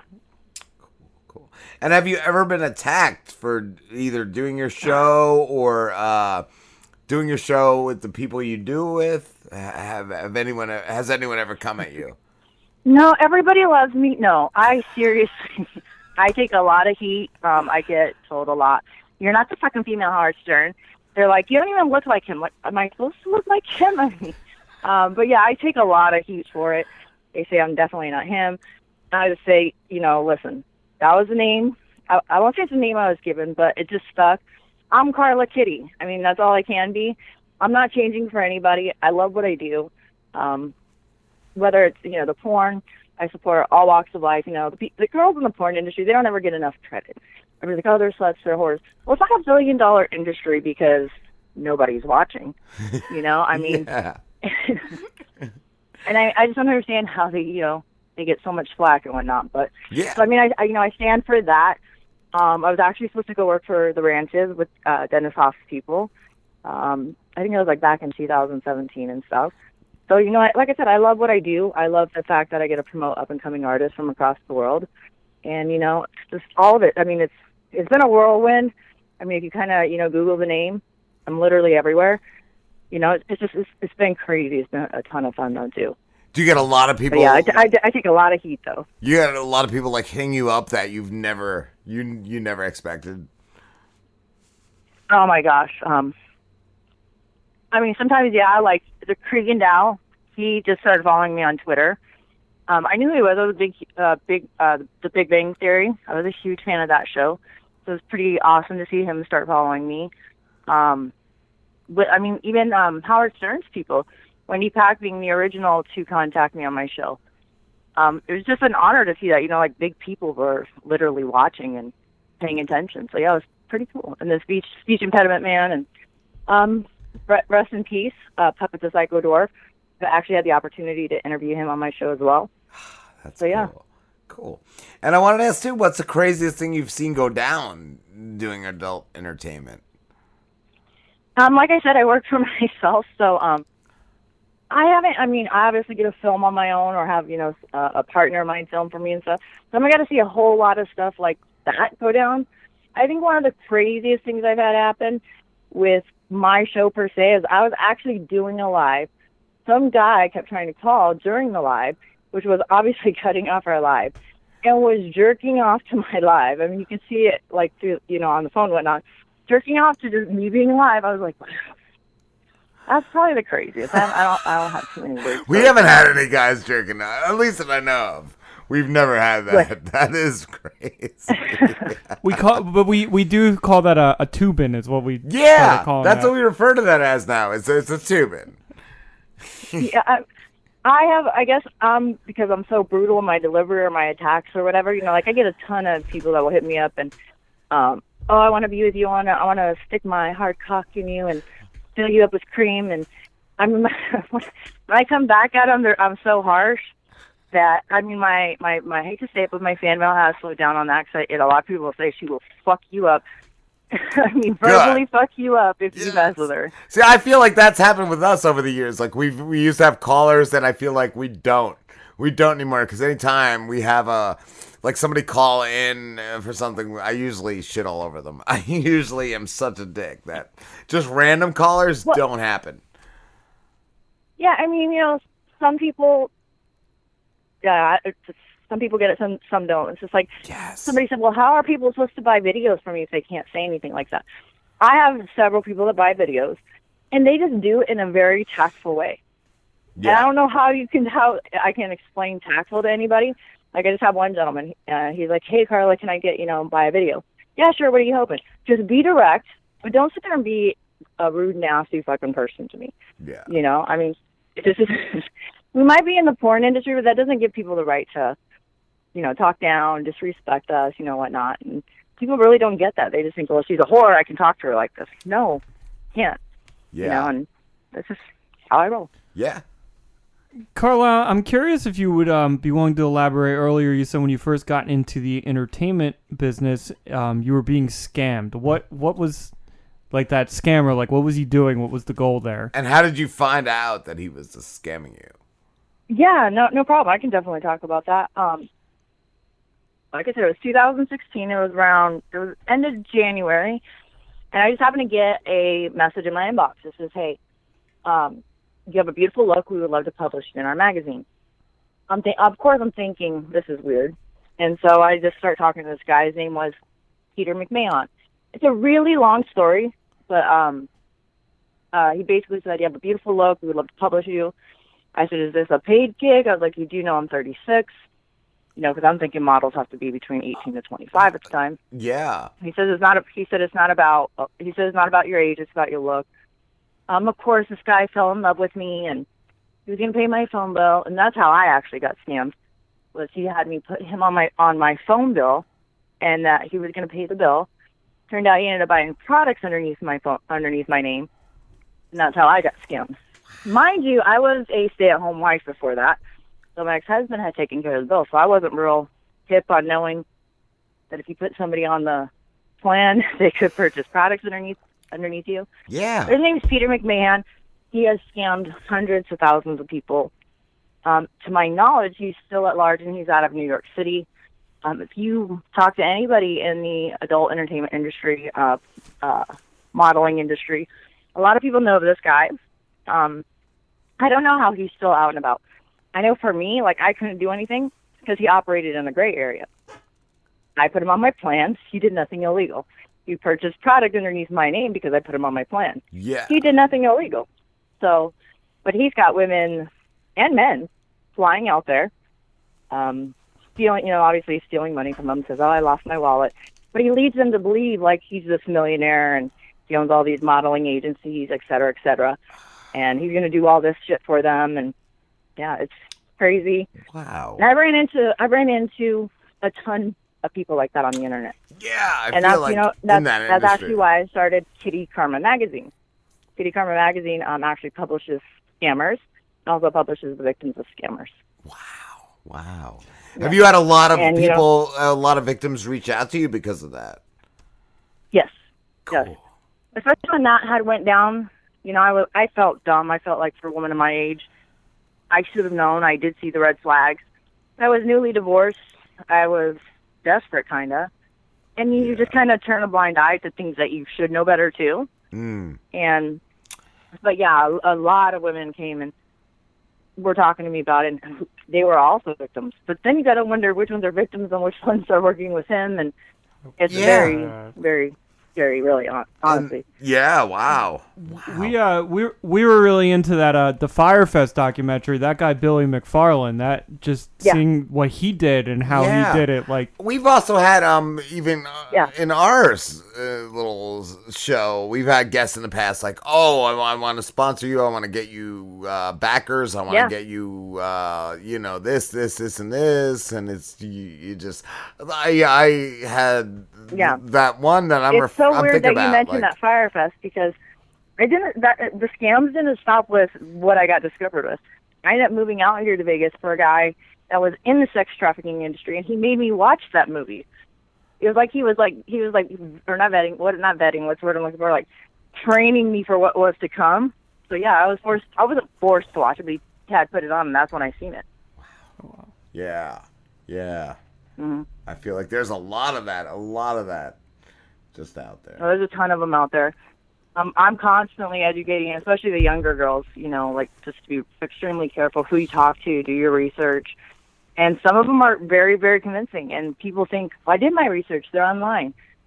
Facebook, and I don't give a fuck if Facebook wants to ban me for another 30 fucking days. Yes, I'm banned again. oh, you're banned. Facebook allows all these scam groups to stay up. Why? Yeah. Yeah. Ample people have, rep- I mean, thousands of people have reported them, and they don't go anywhere. In my opinion, I think Mark Mark Zuckerberg is the lead of all of it. In my opinion, he's the the king I'm scammer. sure. Yeah, he's one of them. Right, Or- exactly. Yeah, yeah. Think about think about the Social Network, the movie. I, about it. I bought it, but I haven't seen it. All I bought it for was uh, it was Trent Reznor did the soundtrack. That's the only reason I bought it for. I still haven't unwrapped it from the I. I think I, I've seen bits and Seriously, watch pieces. it. I, His wife is from overseas. Um, the Oh. the twins that wanted to sue him Yeah. when they they supposedly started the business. There's a lot more behind that I think than people even begin to realize. Wow. Wow. Mhm. God damn. I, I know you mentioned, Karla, that you had been married. Are you currently married or in a relationship? No, I am single, and I like it that way. single, ready to mingle. Um, yes, I was married on two separate occasions, and uh, yeah, no, I'm single, and I love I love being single. So Cool, cool. And I want to ask, um, what do you have planned for your next show? you know, um, I was thinking about doing like a virtual talent show, a sexually virtual talent show. That is awesome. Do you do you have a yeah, lot but of I don't problems? think I can do that. I don't think I can do that like on a live stream. That's I'll what I was gonna ask. Either out. on a live stream or even on just a podcast, like um, like server, like Podbean or That or that might just like make that. it more challenging though. It's still got to be sexual, but we're still going to do it online. With you know, and just figure it out with whoever it is. Got to figure it out. and Maybe mm. have some prize at the end for it or, or whatnot. Nice. Yo, this is the Driz again, Oh, the famous internet rapper. Oh. But if you like let me on there, I could like jerk off and rap while I'm jerking off. Yeah, Jerk off and rap. Hey, if that's yeah, that's my talent. Ne- I, I don't know about the jerking off, Karla, but the raps are not the greatest. Let me just speak for myself on that one. It's probably not good jerking off either. It's it, it would be, it will definitely be interesting to see what people come up with. And yeah, I've decided, you know, on a set schedule, Mondays, Wednesdays, and Fridays at 7 p.m. I will be airing. Um, I'm banned from Facebook right now, but I always find a way to. If I want to live stream, I can, and nice. I still promote big and hard. I mean, it, only took me a couple years to get my name and market myself and get it out there. So. I feel like you could do like an Olympics almost. Like, how many things can you get up that hole, or you you can do something. Don't let that mousetrap touch my Yeah. you know what. I like the what what can you lift with your yeah. thing? What can you lift with your things? Yeah. yeah, you, you, you never know. You never know. Yeah, you know, I just got the show. You know, with uh, you know, my original thought was, well, I'm pretty. I guess I'm model material. I didn't realize that. And then you know, I just had my tits done back before I got divorced and shit. I'm like, pretty girl, titties, and I seen all this talent that was undis- you know not discovered, and I thought, hey, if I do this live show, bring them on, interview them and whatnot, and you know, it's some sort of exposure for them. I knew I wasn't anybody big at the time. That was kind of the whole point. And then talks of porn and me being funny, I just thought it will definitely be, an, you know, grab people's attention, and it's it's worked, you know. You do have a great like show. I'm not I- famous. I'm not famous. I'm not known, but Yeah. I'm, not, I'm not famous, but I am known. But um, Yes. yeah, and it's worked, you know. I feel like your show's get great. published and whatnot. So I, I love your show. You you you're not stupid. You definitely know how to carry yourself in a conversation, and even uh, going at somebody who's attacked you, you know how to uh, talk to them. You don't you don't come off angry or stupid at all. You you're definitely a great So, great host. like there was one guy attacking me even before I came on the show. They tried to make some joke, and I basically reversed it on them. They didn't get it, so I'm the dumb one. And like people would be like, "Why do you even respond?" Actually, um, if I'm bored, it's kind of fun to me. You know, like, yes, they can call me stupid. They can call me a whore at the end of the day. What they fail to realize is their mama sucked dick and fucked daddy to get them here. And So, yeah, I mean, took, took that raw dick. Yeah, exactly. Other I- moms have, really? have Yeah. done something. That's why we're here. That's why we're here. Obviously. Exactly. Every fucking person on this planet is here because your mama was sucking some dick. Okay. Maybe she, she, had she been sucking some dick, maybe your ass wouldn't be here. She was sucking and fucking to get you here, and I, I just hate that people disrespect, especially women in the adult entertainment industry. Just we had- because you don't have a camera up your vagina does not mean that you're not a whore. We had a sex worker years ago uh, tell us that she was originally uh, um, a nurse, and yeah, it's still a form of uh, uh, uh, of serving people. You know, it is. It really is. It's it's nothing to be. I was, of. you know, obviously since I've been on the porn sites and getting all those up and going and stuff, I was actually reading statistics and it came down to something like for every person in the world, based on the amount of views on porn, like each person in the world watches 1,200 pornos a day. Wow. Something along the lines. I'll send you that. Like I'm not even making that shit up. No, I, So I mean, I, I I'm don't. saying every person actually watches porn, but that's what the numbers tallied up to.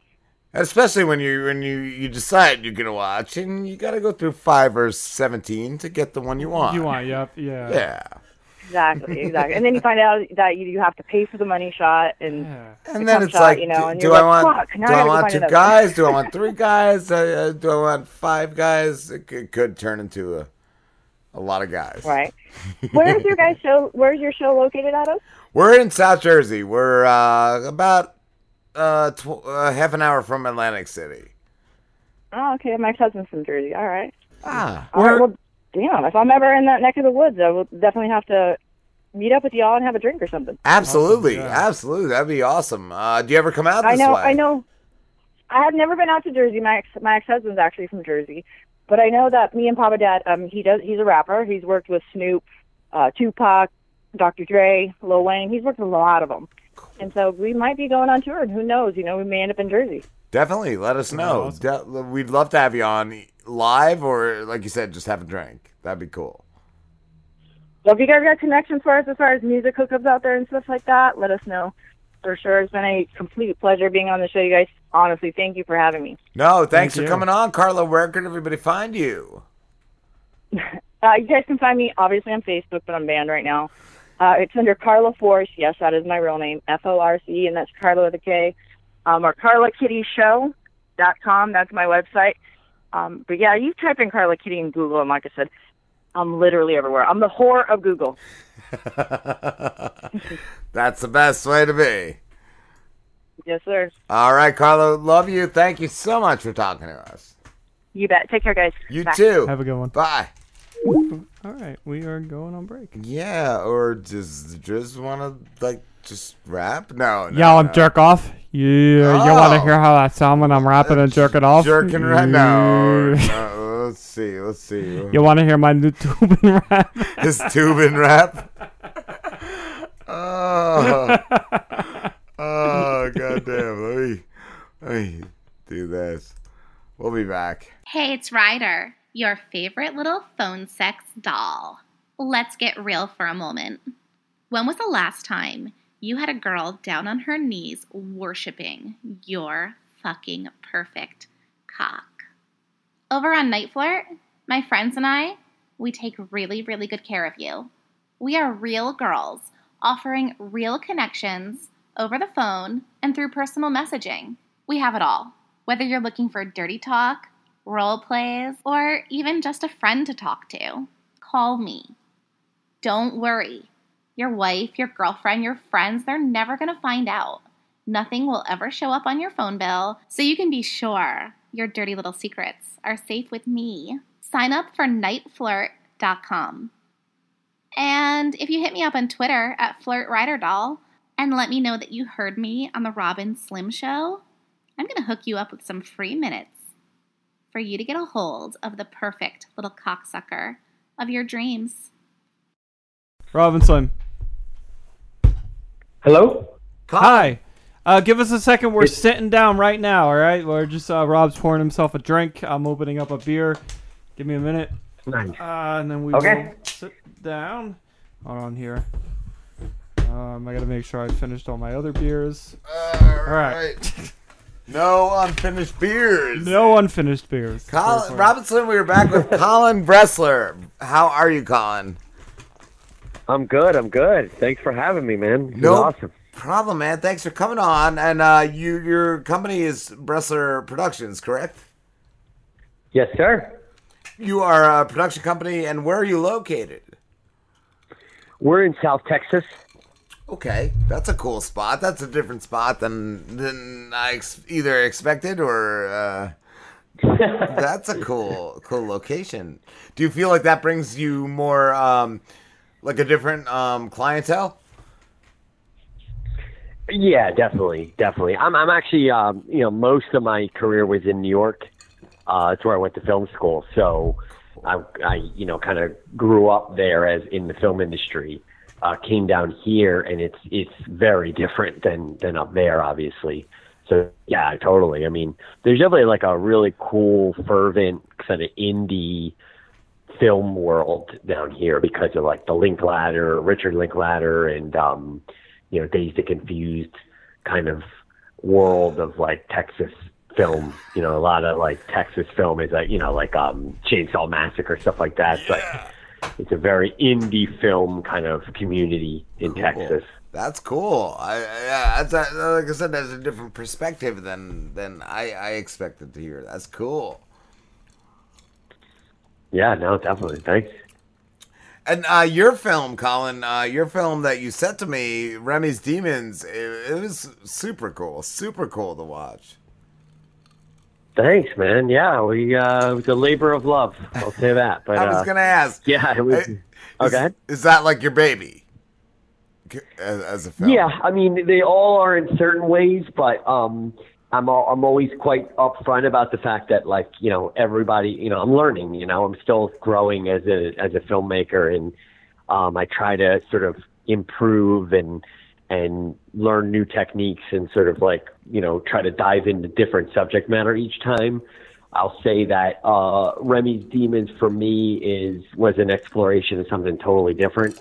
Oh wow! So it's kind of it was really fun and kind of uh, exciting to kind of try something as a little bit of a challenge. I ain't gonna lie. to pull off I, I- properly. I, ain't gonna lie. That first scene with the, it's almost like a seance type feel. Like it, it scared me. It scared me, Colin. And I'm like, I, I don't know. Should I? Can I watch this whole film?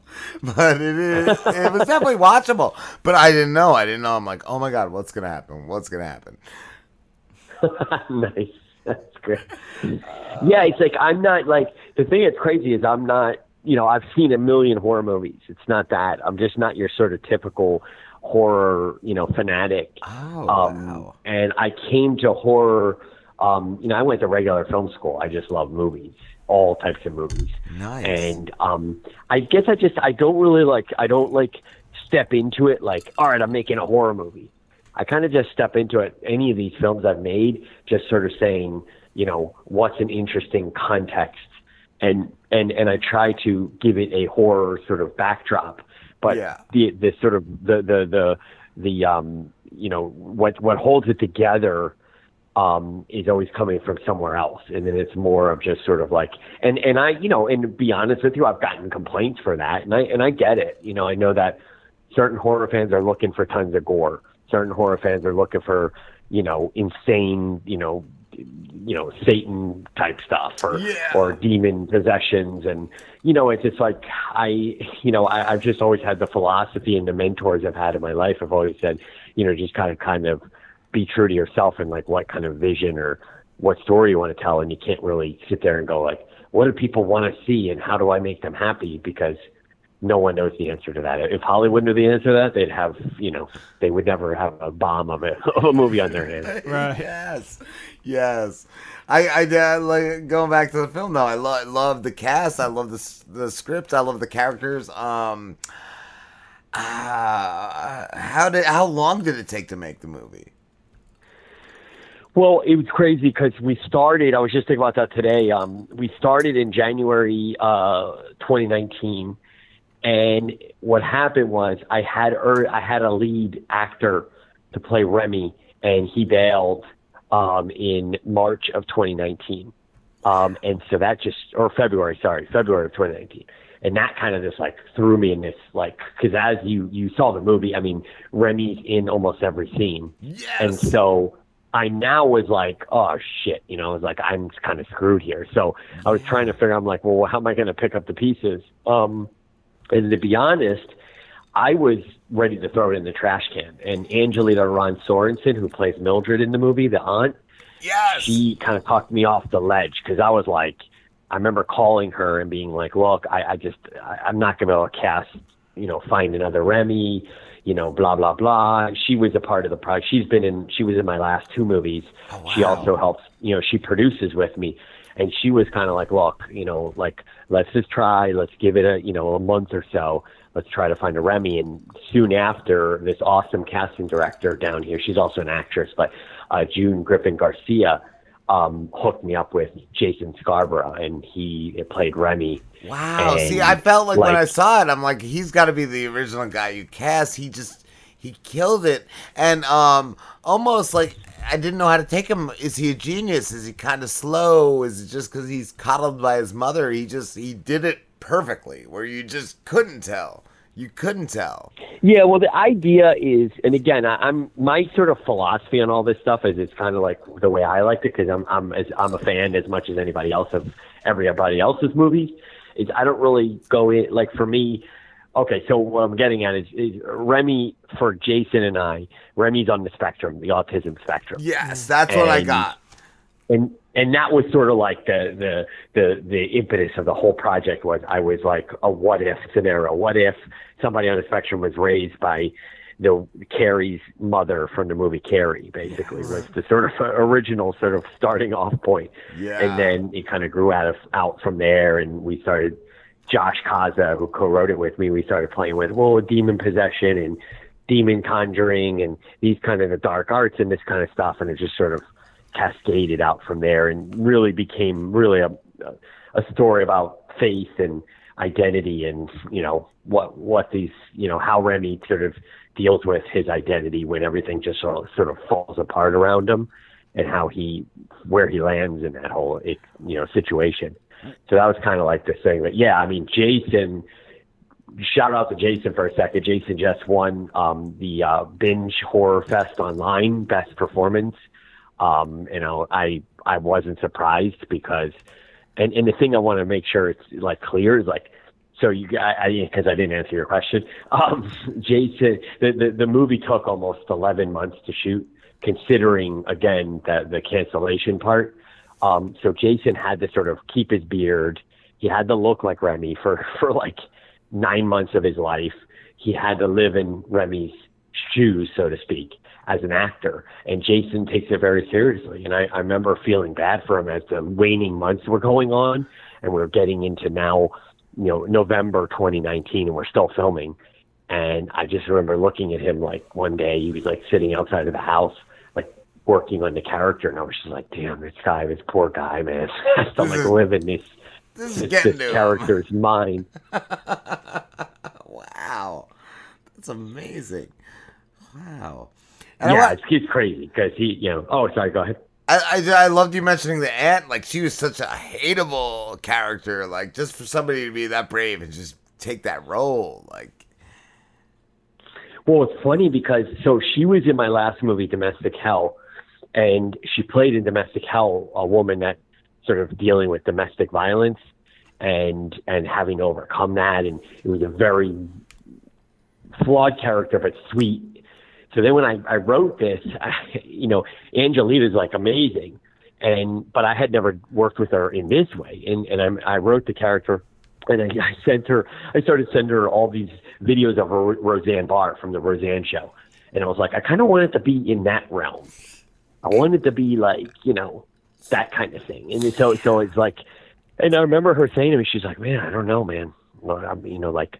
I, I'm gonna do my best, you know, and I could tell she was like uber nervous about it because she was like, I've never really played a role like this. Yeah. Um, but like you said, I, I'm very proud of her because I she kicked ass and like she Yeah. was amazing and you know put in the work.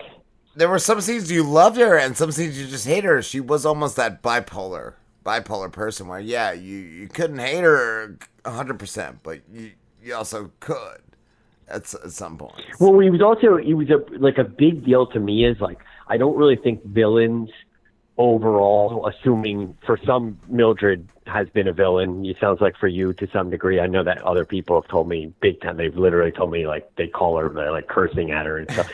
but um, I always believe I'm like I'm like yes, but I, I, I want you know I want there to be a redeeming quality that mixed in there. Yes. So like it's not cool that she calls them names. No. It's not cool how she treats them. It's not cool how she sort of like minimizes their sort of culture or whatever you want to call it. Um and she, you know, other stuff that she does to the girlfriend Vera, things like that. But it's also at the same time, I wanted to show a little bit of like that she is kind of dealing with a lot of shit. You know, a lot of she's bouncing a lot of crap, and this isn't easy. And she so, took like, on- trying to bring in a little of that humanity. Yeah, she took on taking care of a of a, of a person and, and a whole household that she didn't didn't expect to have. Yeah, and and we we were trying to show that balance of this woman just trying to sort of like keep things together, but at the same time, she just doesn't understand him, doesn't really understand, isn't someone who sort of sees his condition, quote unquote, um, as a thing, you know, as, as a real thing, right? It's mostly she sees it as sort of immaturity, or you know, just doesn't get it, and for her, it's like, you know what, grow up, get Yeah. your shit together go get it go get an apartment find a nice job you know stop showing people around to like murder houses you know Yes, I want to ask too, Robin. oh my God, it, it was he. Was he the demon? I I never knew for sure. Was he the demon from the beginning with the horns? Um he so he first of all ronald mercado played him. Ronald is awesome and another amazing talent down here in south texas. And he um he so yeah i mean i mean ronald is someone who or not ronald sorry robin is someone who is obsessed. You know he tells that story. You know he was in prison. He's been you know in and out of prison most of his life. And had a tough life and everything and, and basically like he has had run-ins so to speak with spirits and dark things. And he tells that story about prison that he felt something and it's like he's kind of obsessed. He's never like let go of it. He's kind of obsessed with that feeling. And he sort of wants to know wants to experience it again but also wants to know what what it is what what's what's it about you know and is is kind of become like obsessed and fascinated by it. that's also his fascination fascination with Remy as well sort of like you know and his mother because he sees like Remy's YouTube videos and he's kind of become a little like fan in a way I love And that. I love how he Remy had him. the the YouTube channel. I, I felt that was a great great aspect to the film. Thank you. No problem. I'm curious. yeah so, I mean it oh sorry ahead Oh, I was just gonna ask, uh, um, because you you kind of struggled there, where you said Ronald, and then you were like Robin. So, like on set, do you call your actors by their character names or the uh, real person name?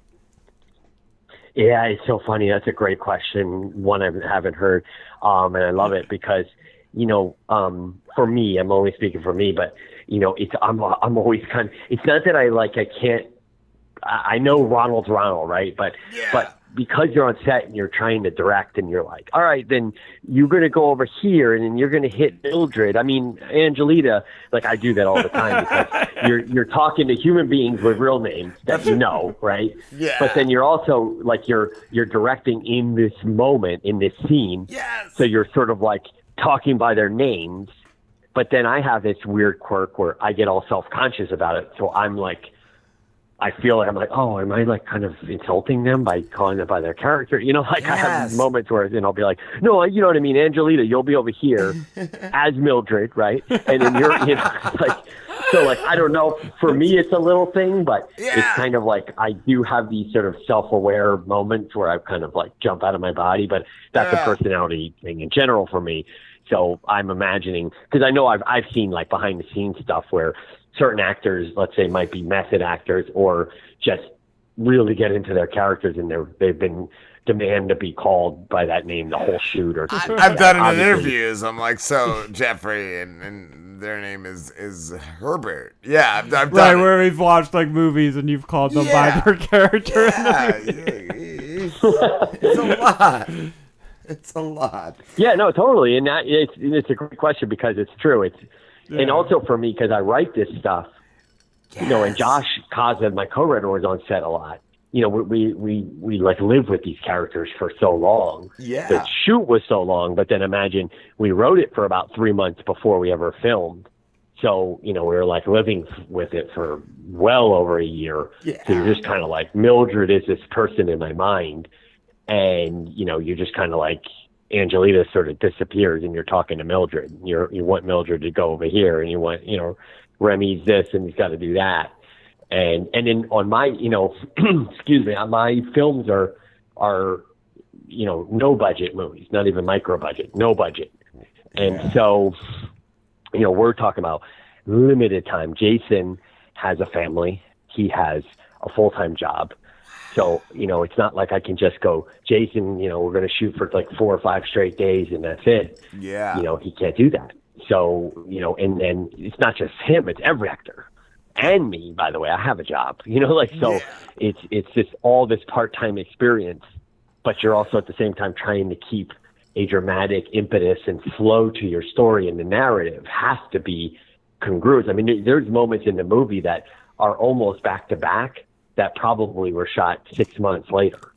You know, so you're always sort of dabbling with this notion of sort of trying to f- remember. And I had to do a lot of photos and keep a log of like what people look like, their hair, their dress.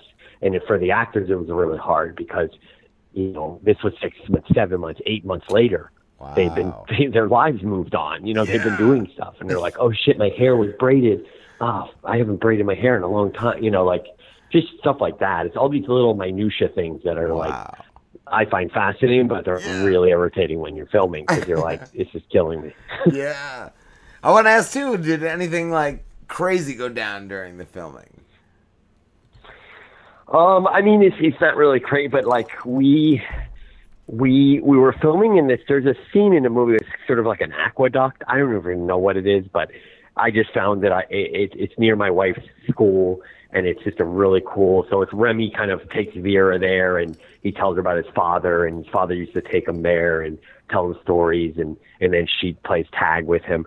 So that location was totally stolen. Like I didn't have permits or anything, and and again, filmmakers, we- we just sort of think the world sort of revolves around us. Yeah. So we go there, and we're filming, and all of a sudden I I look over my shoulder and there's two police officers like coming five feet mm-hmm. away.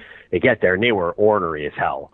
And they were just like, You can't be here. This is a, this is an active aqua like this can flood.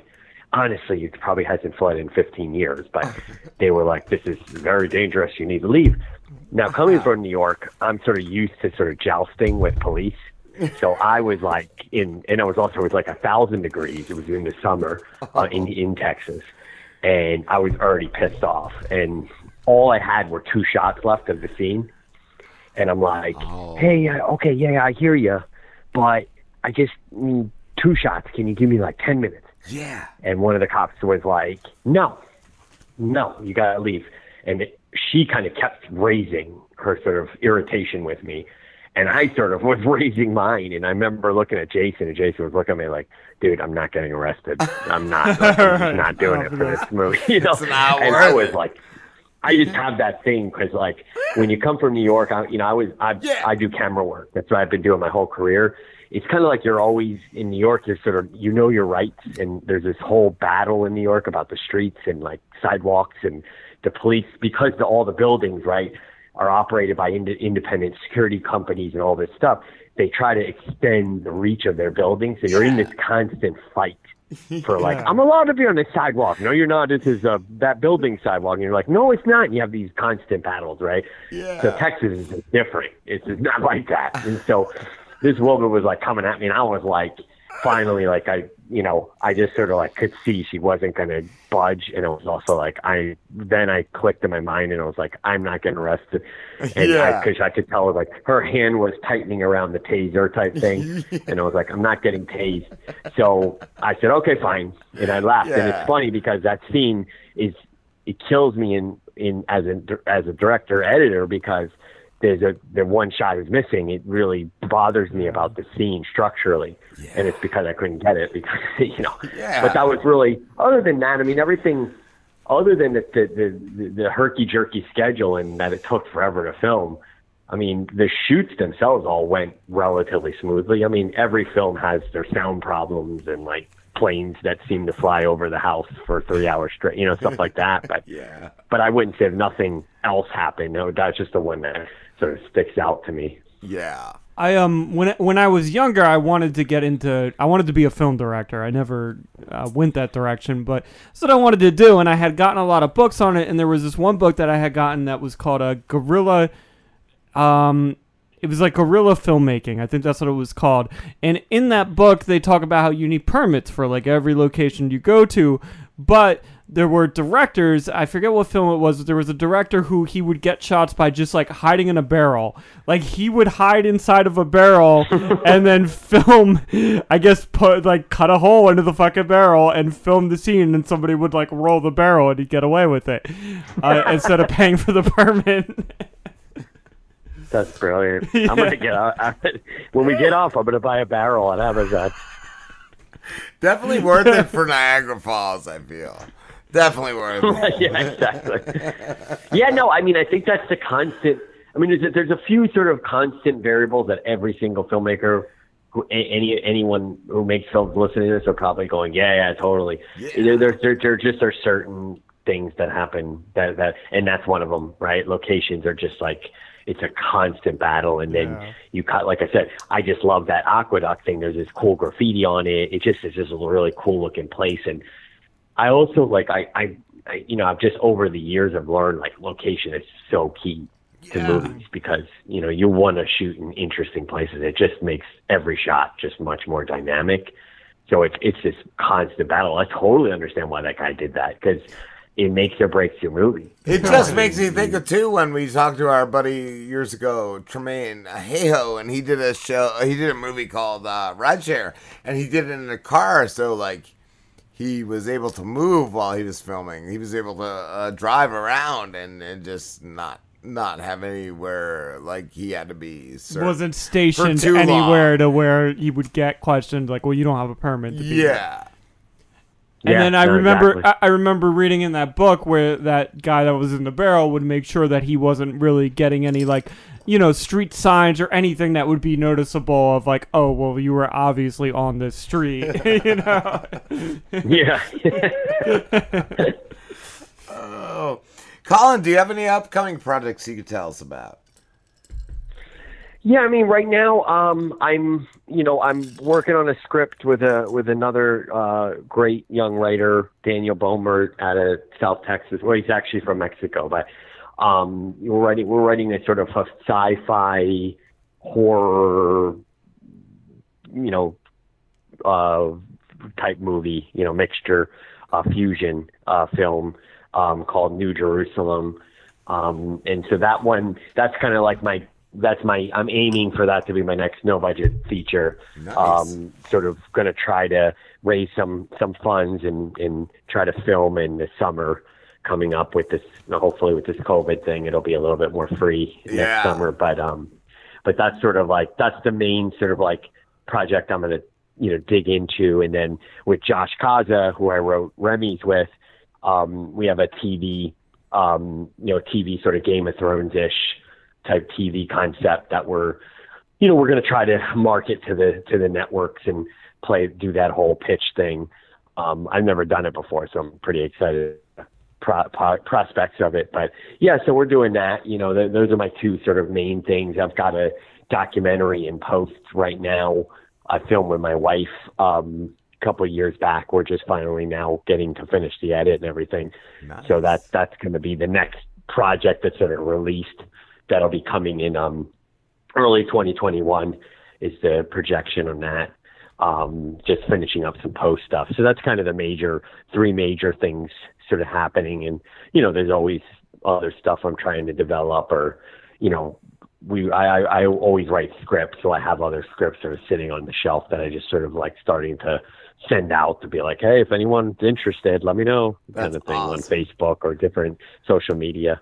Yeah, I have one. It's called Ghost Bat. It's about how Corona started. I feel like a, a bat, you know, they've they've nobody likes bats, and this bat is just sick and tired of it, and he's he's died because somebody hit him with a broom, and uh, he just wants to teach people to love bats, and he he That's awesome. he's just gonna make people sick until they learn to love him. It's it's it's That's amazing. It's sounds called kind of Ghost- amazing. Yeah, it's called Ghost Bat. I feel like I feel like uh, Celine Dion might do a song for it or something. I don't know. I don't know, but I'm trying to sell it, Colin. So if you have a buyer, let me know. Let me know. Go- Ghost Bat is more relevant than mine, but years ago I had an idea for Ghost Alien, where it was an alien that crash crash landed into a house and he died. So he was just a ghost now hunting haunting that house. Oh, from that day. Wow. yeah, it's Ghost Alien. It was my pitch for a sci-fi original film. I figured they would want That's that. awesome. no, but that's like that's kind of like the the you know like I I'm that's like the market I would love to play in is like doing stuff like that like sci-fi originals and things like that would be amazing. Yeah. You know, just like dabbling in that world, like um yeah. So that that's that's awesome. That would be cool. Colin, thank you so much for talking to us, dude. It's been a blast. No, thank you guys so much, and thanks for supporting the film and, and seeing it and everything. I really appreciate it, and thanks for having me on tonight. Absolutely. Where can everybody find you? Uh, I'm on uh, Instagram at, at Bressler Productions uh, on Instagram and um, Facebook, Colin Bressler on Facebook, and um, uh, BresslerProductions.com is my production website. We do corporate videos and all kinds of other stuff. Um, there's movie stuff there too. So uh, anyway, but yeah, BresslerProductions.com and and uh, IMDb, Colin Bressler, and check out Remy's Demons on Amazon Prime right now. Awesome, brother. We will definitely when this uh, show goes up, I'll I'll send you all the links, all the links to the full show and the inter, inter, individ, individual interview on YouTube. Excellent, guys. Well, thank you so much. Have a great night. You too, my friend. Have a good one. Take care. Later, dude. Who signs out? Yo, can I jerk off and sign you out? All right, here we go. Ready? Maybe we uh maybe we don't tell people about this one. Did we at least learn something? That we suck and everyone sucks? I guess that counts. Later, chodes. Hit me on the next one. This has been a Fat Moles Radio production. To hear more shows like this, go to soundcloud.com slash fatmolesradio. Hush your face is coming straight to your ears. A podcast network that's changing gears, bringing fresh, funky pods with a fresh, funky beat. A family of pods that are bringing the heat. There ain't no stopping us. Keep coming back to us, sick ass pods that'll make you hush. www. Hush your face. www. Hush your face. www. Hushyourface.com.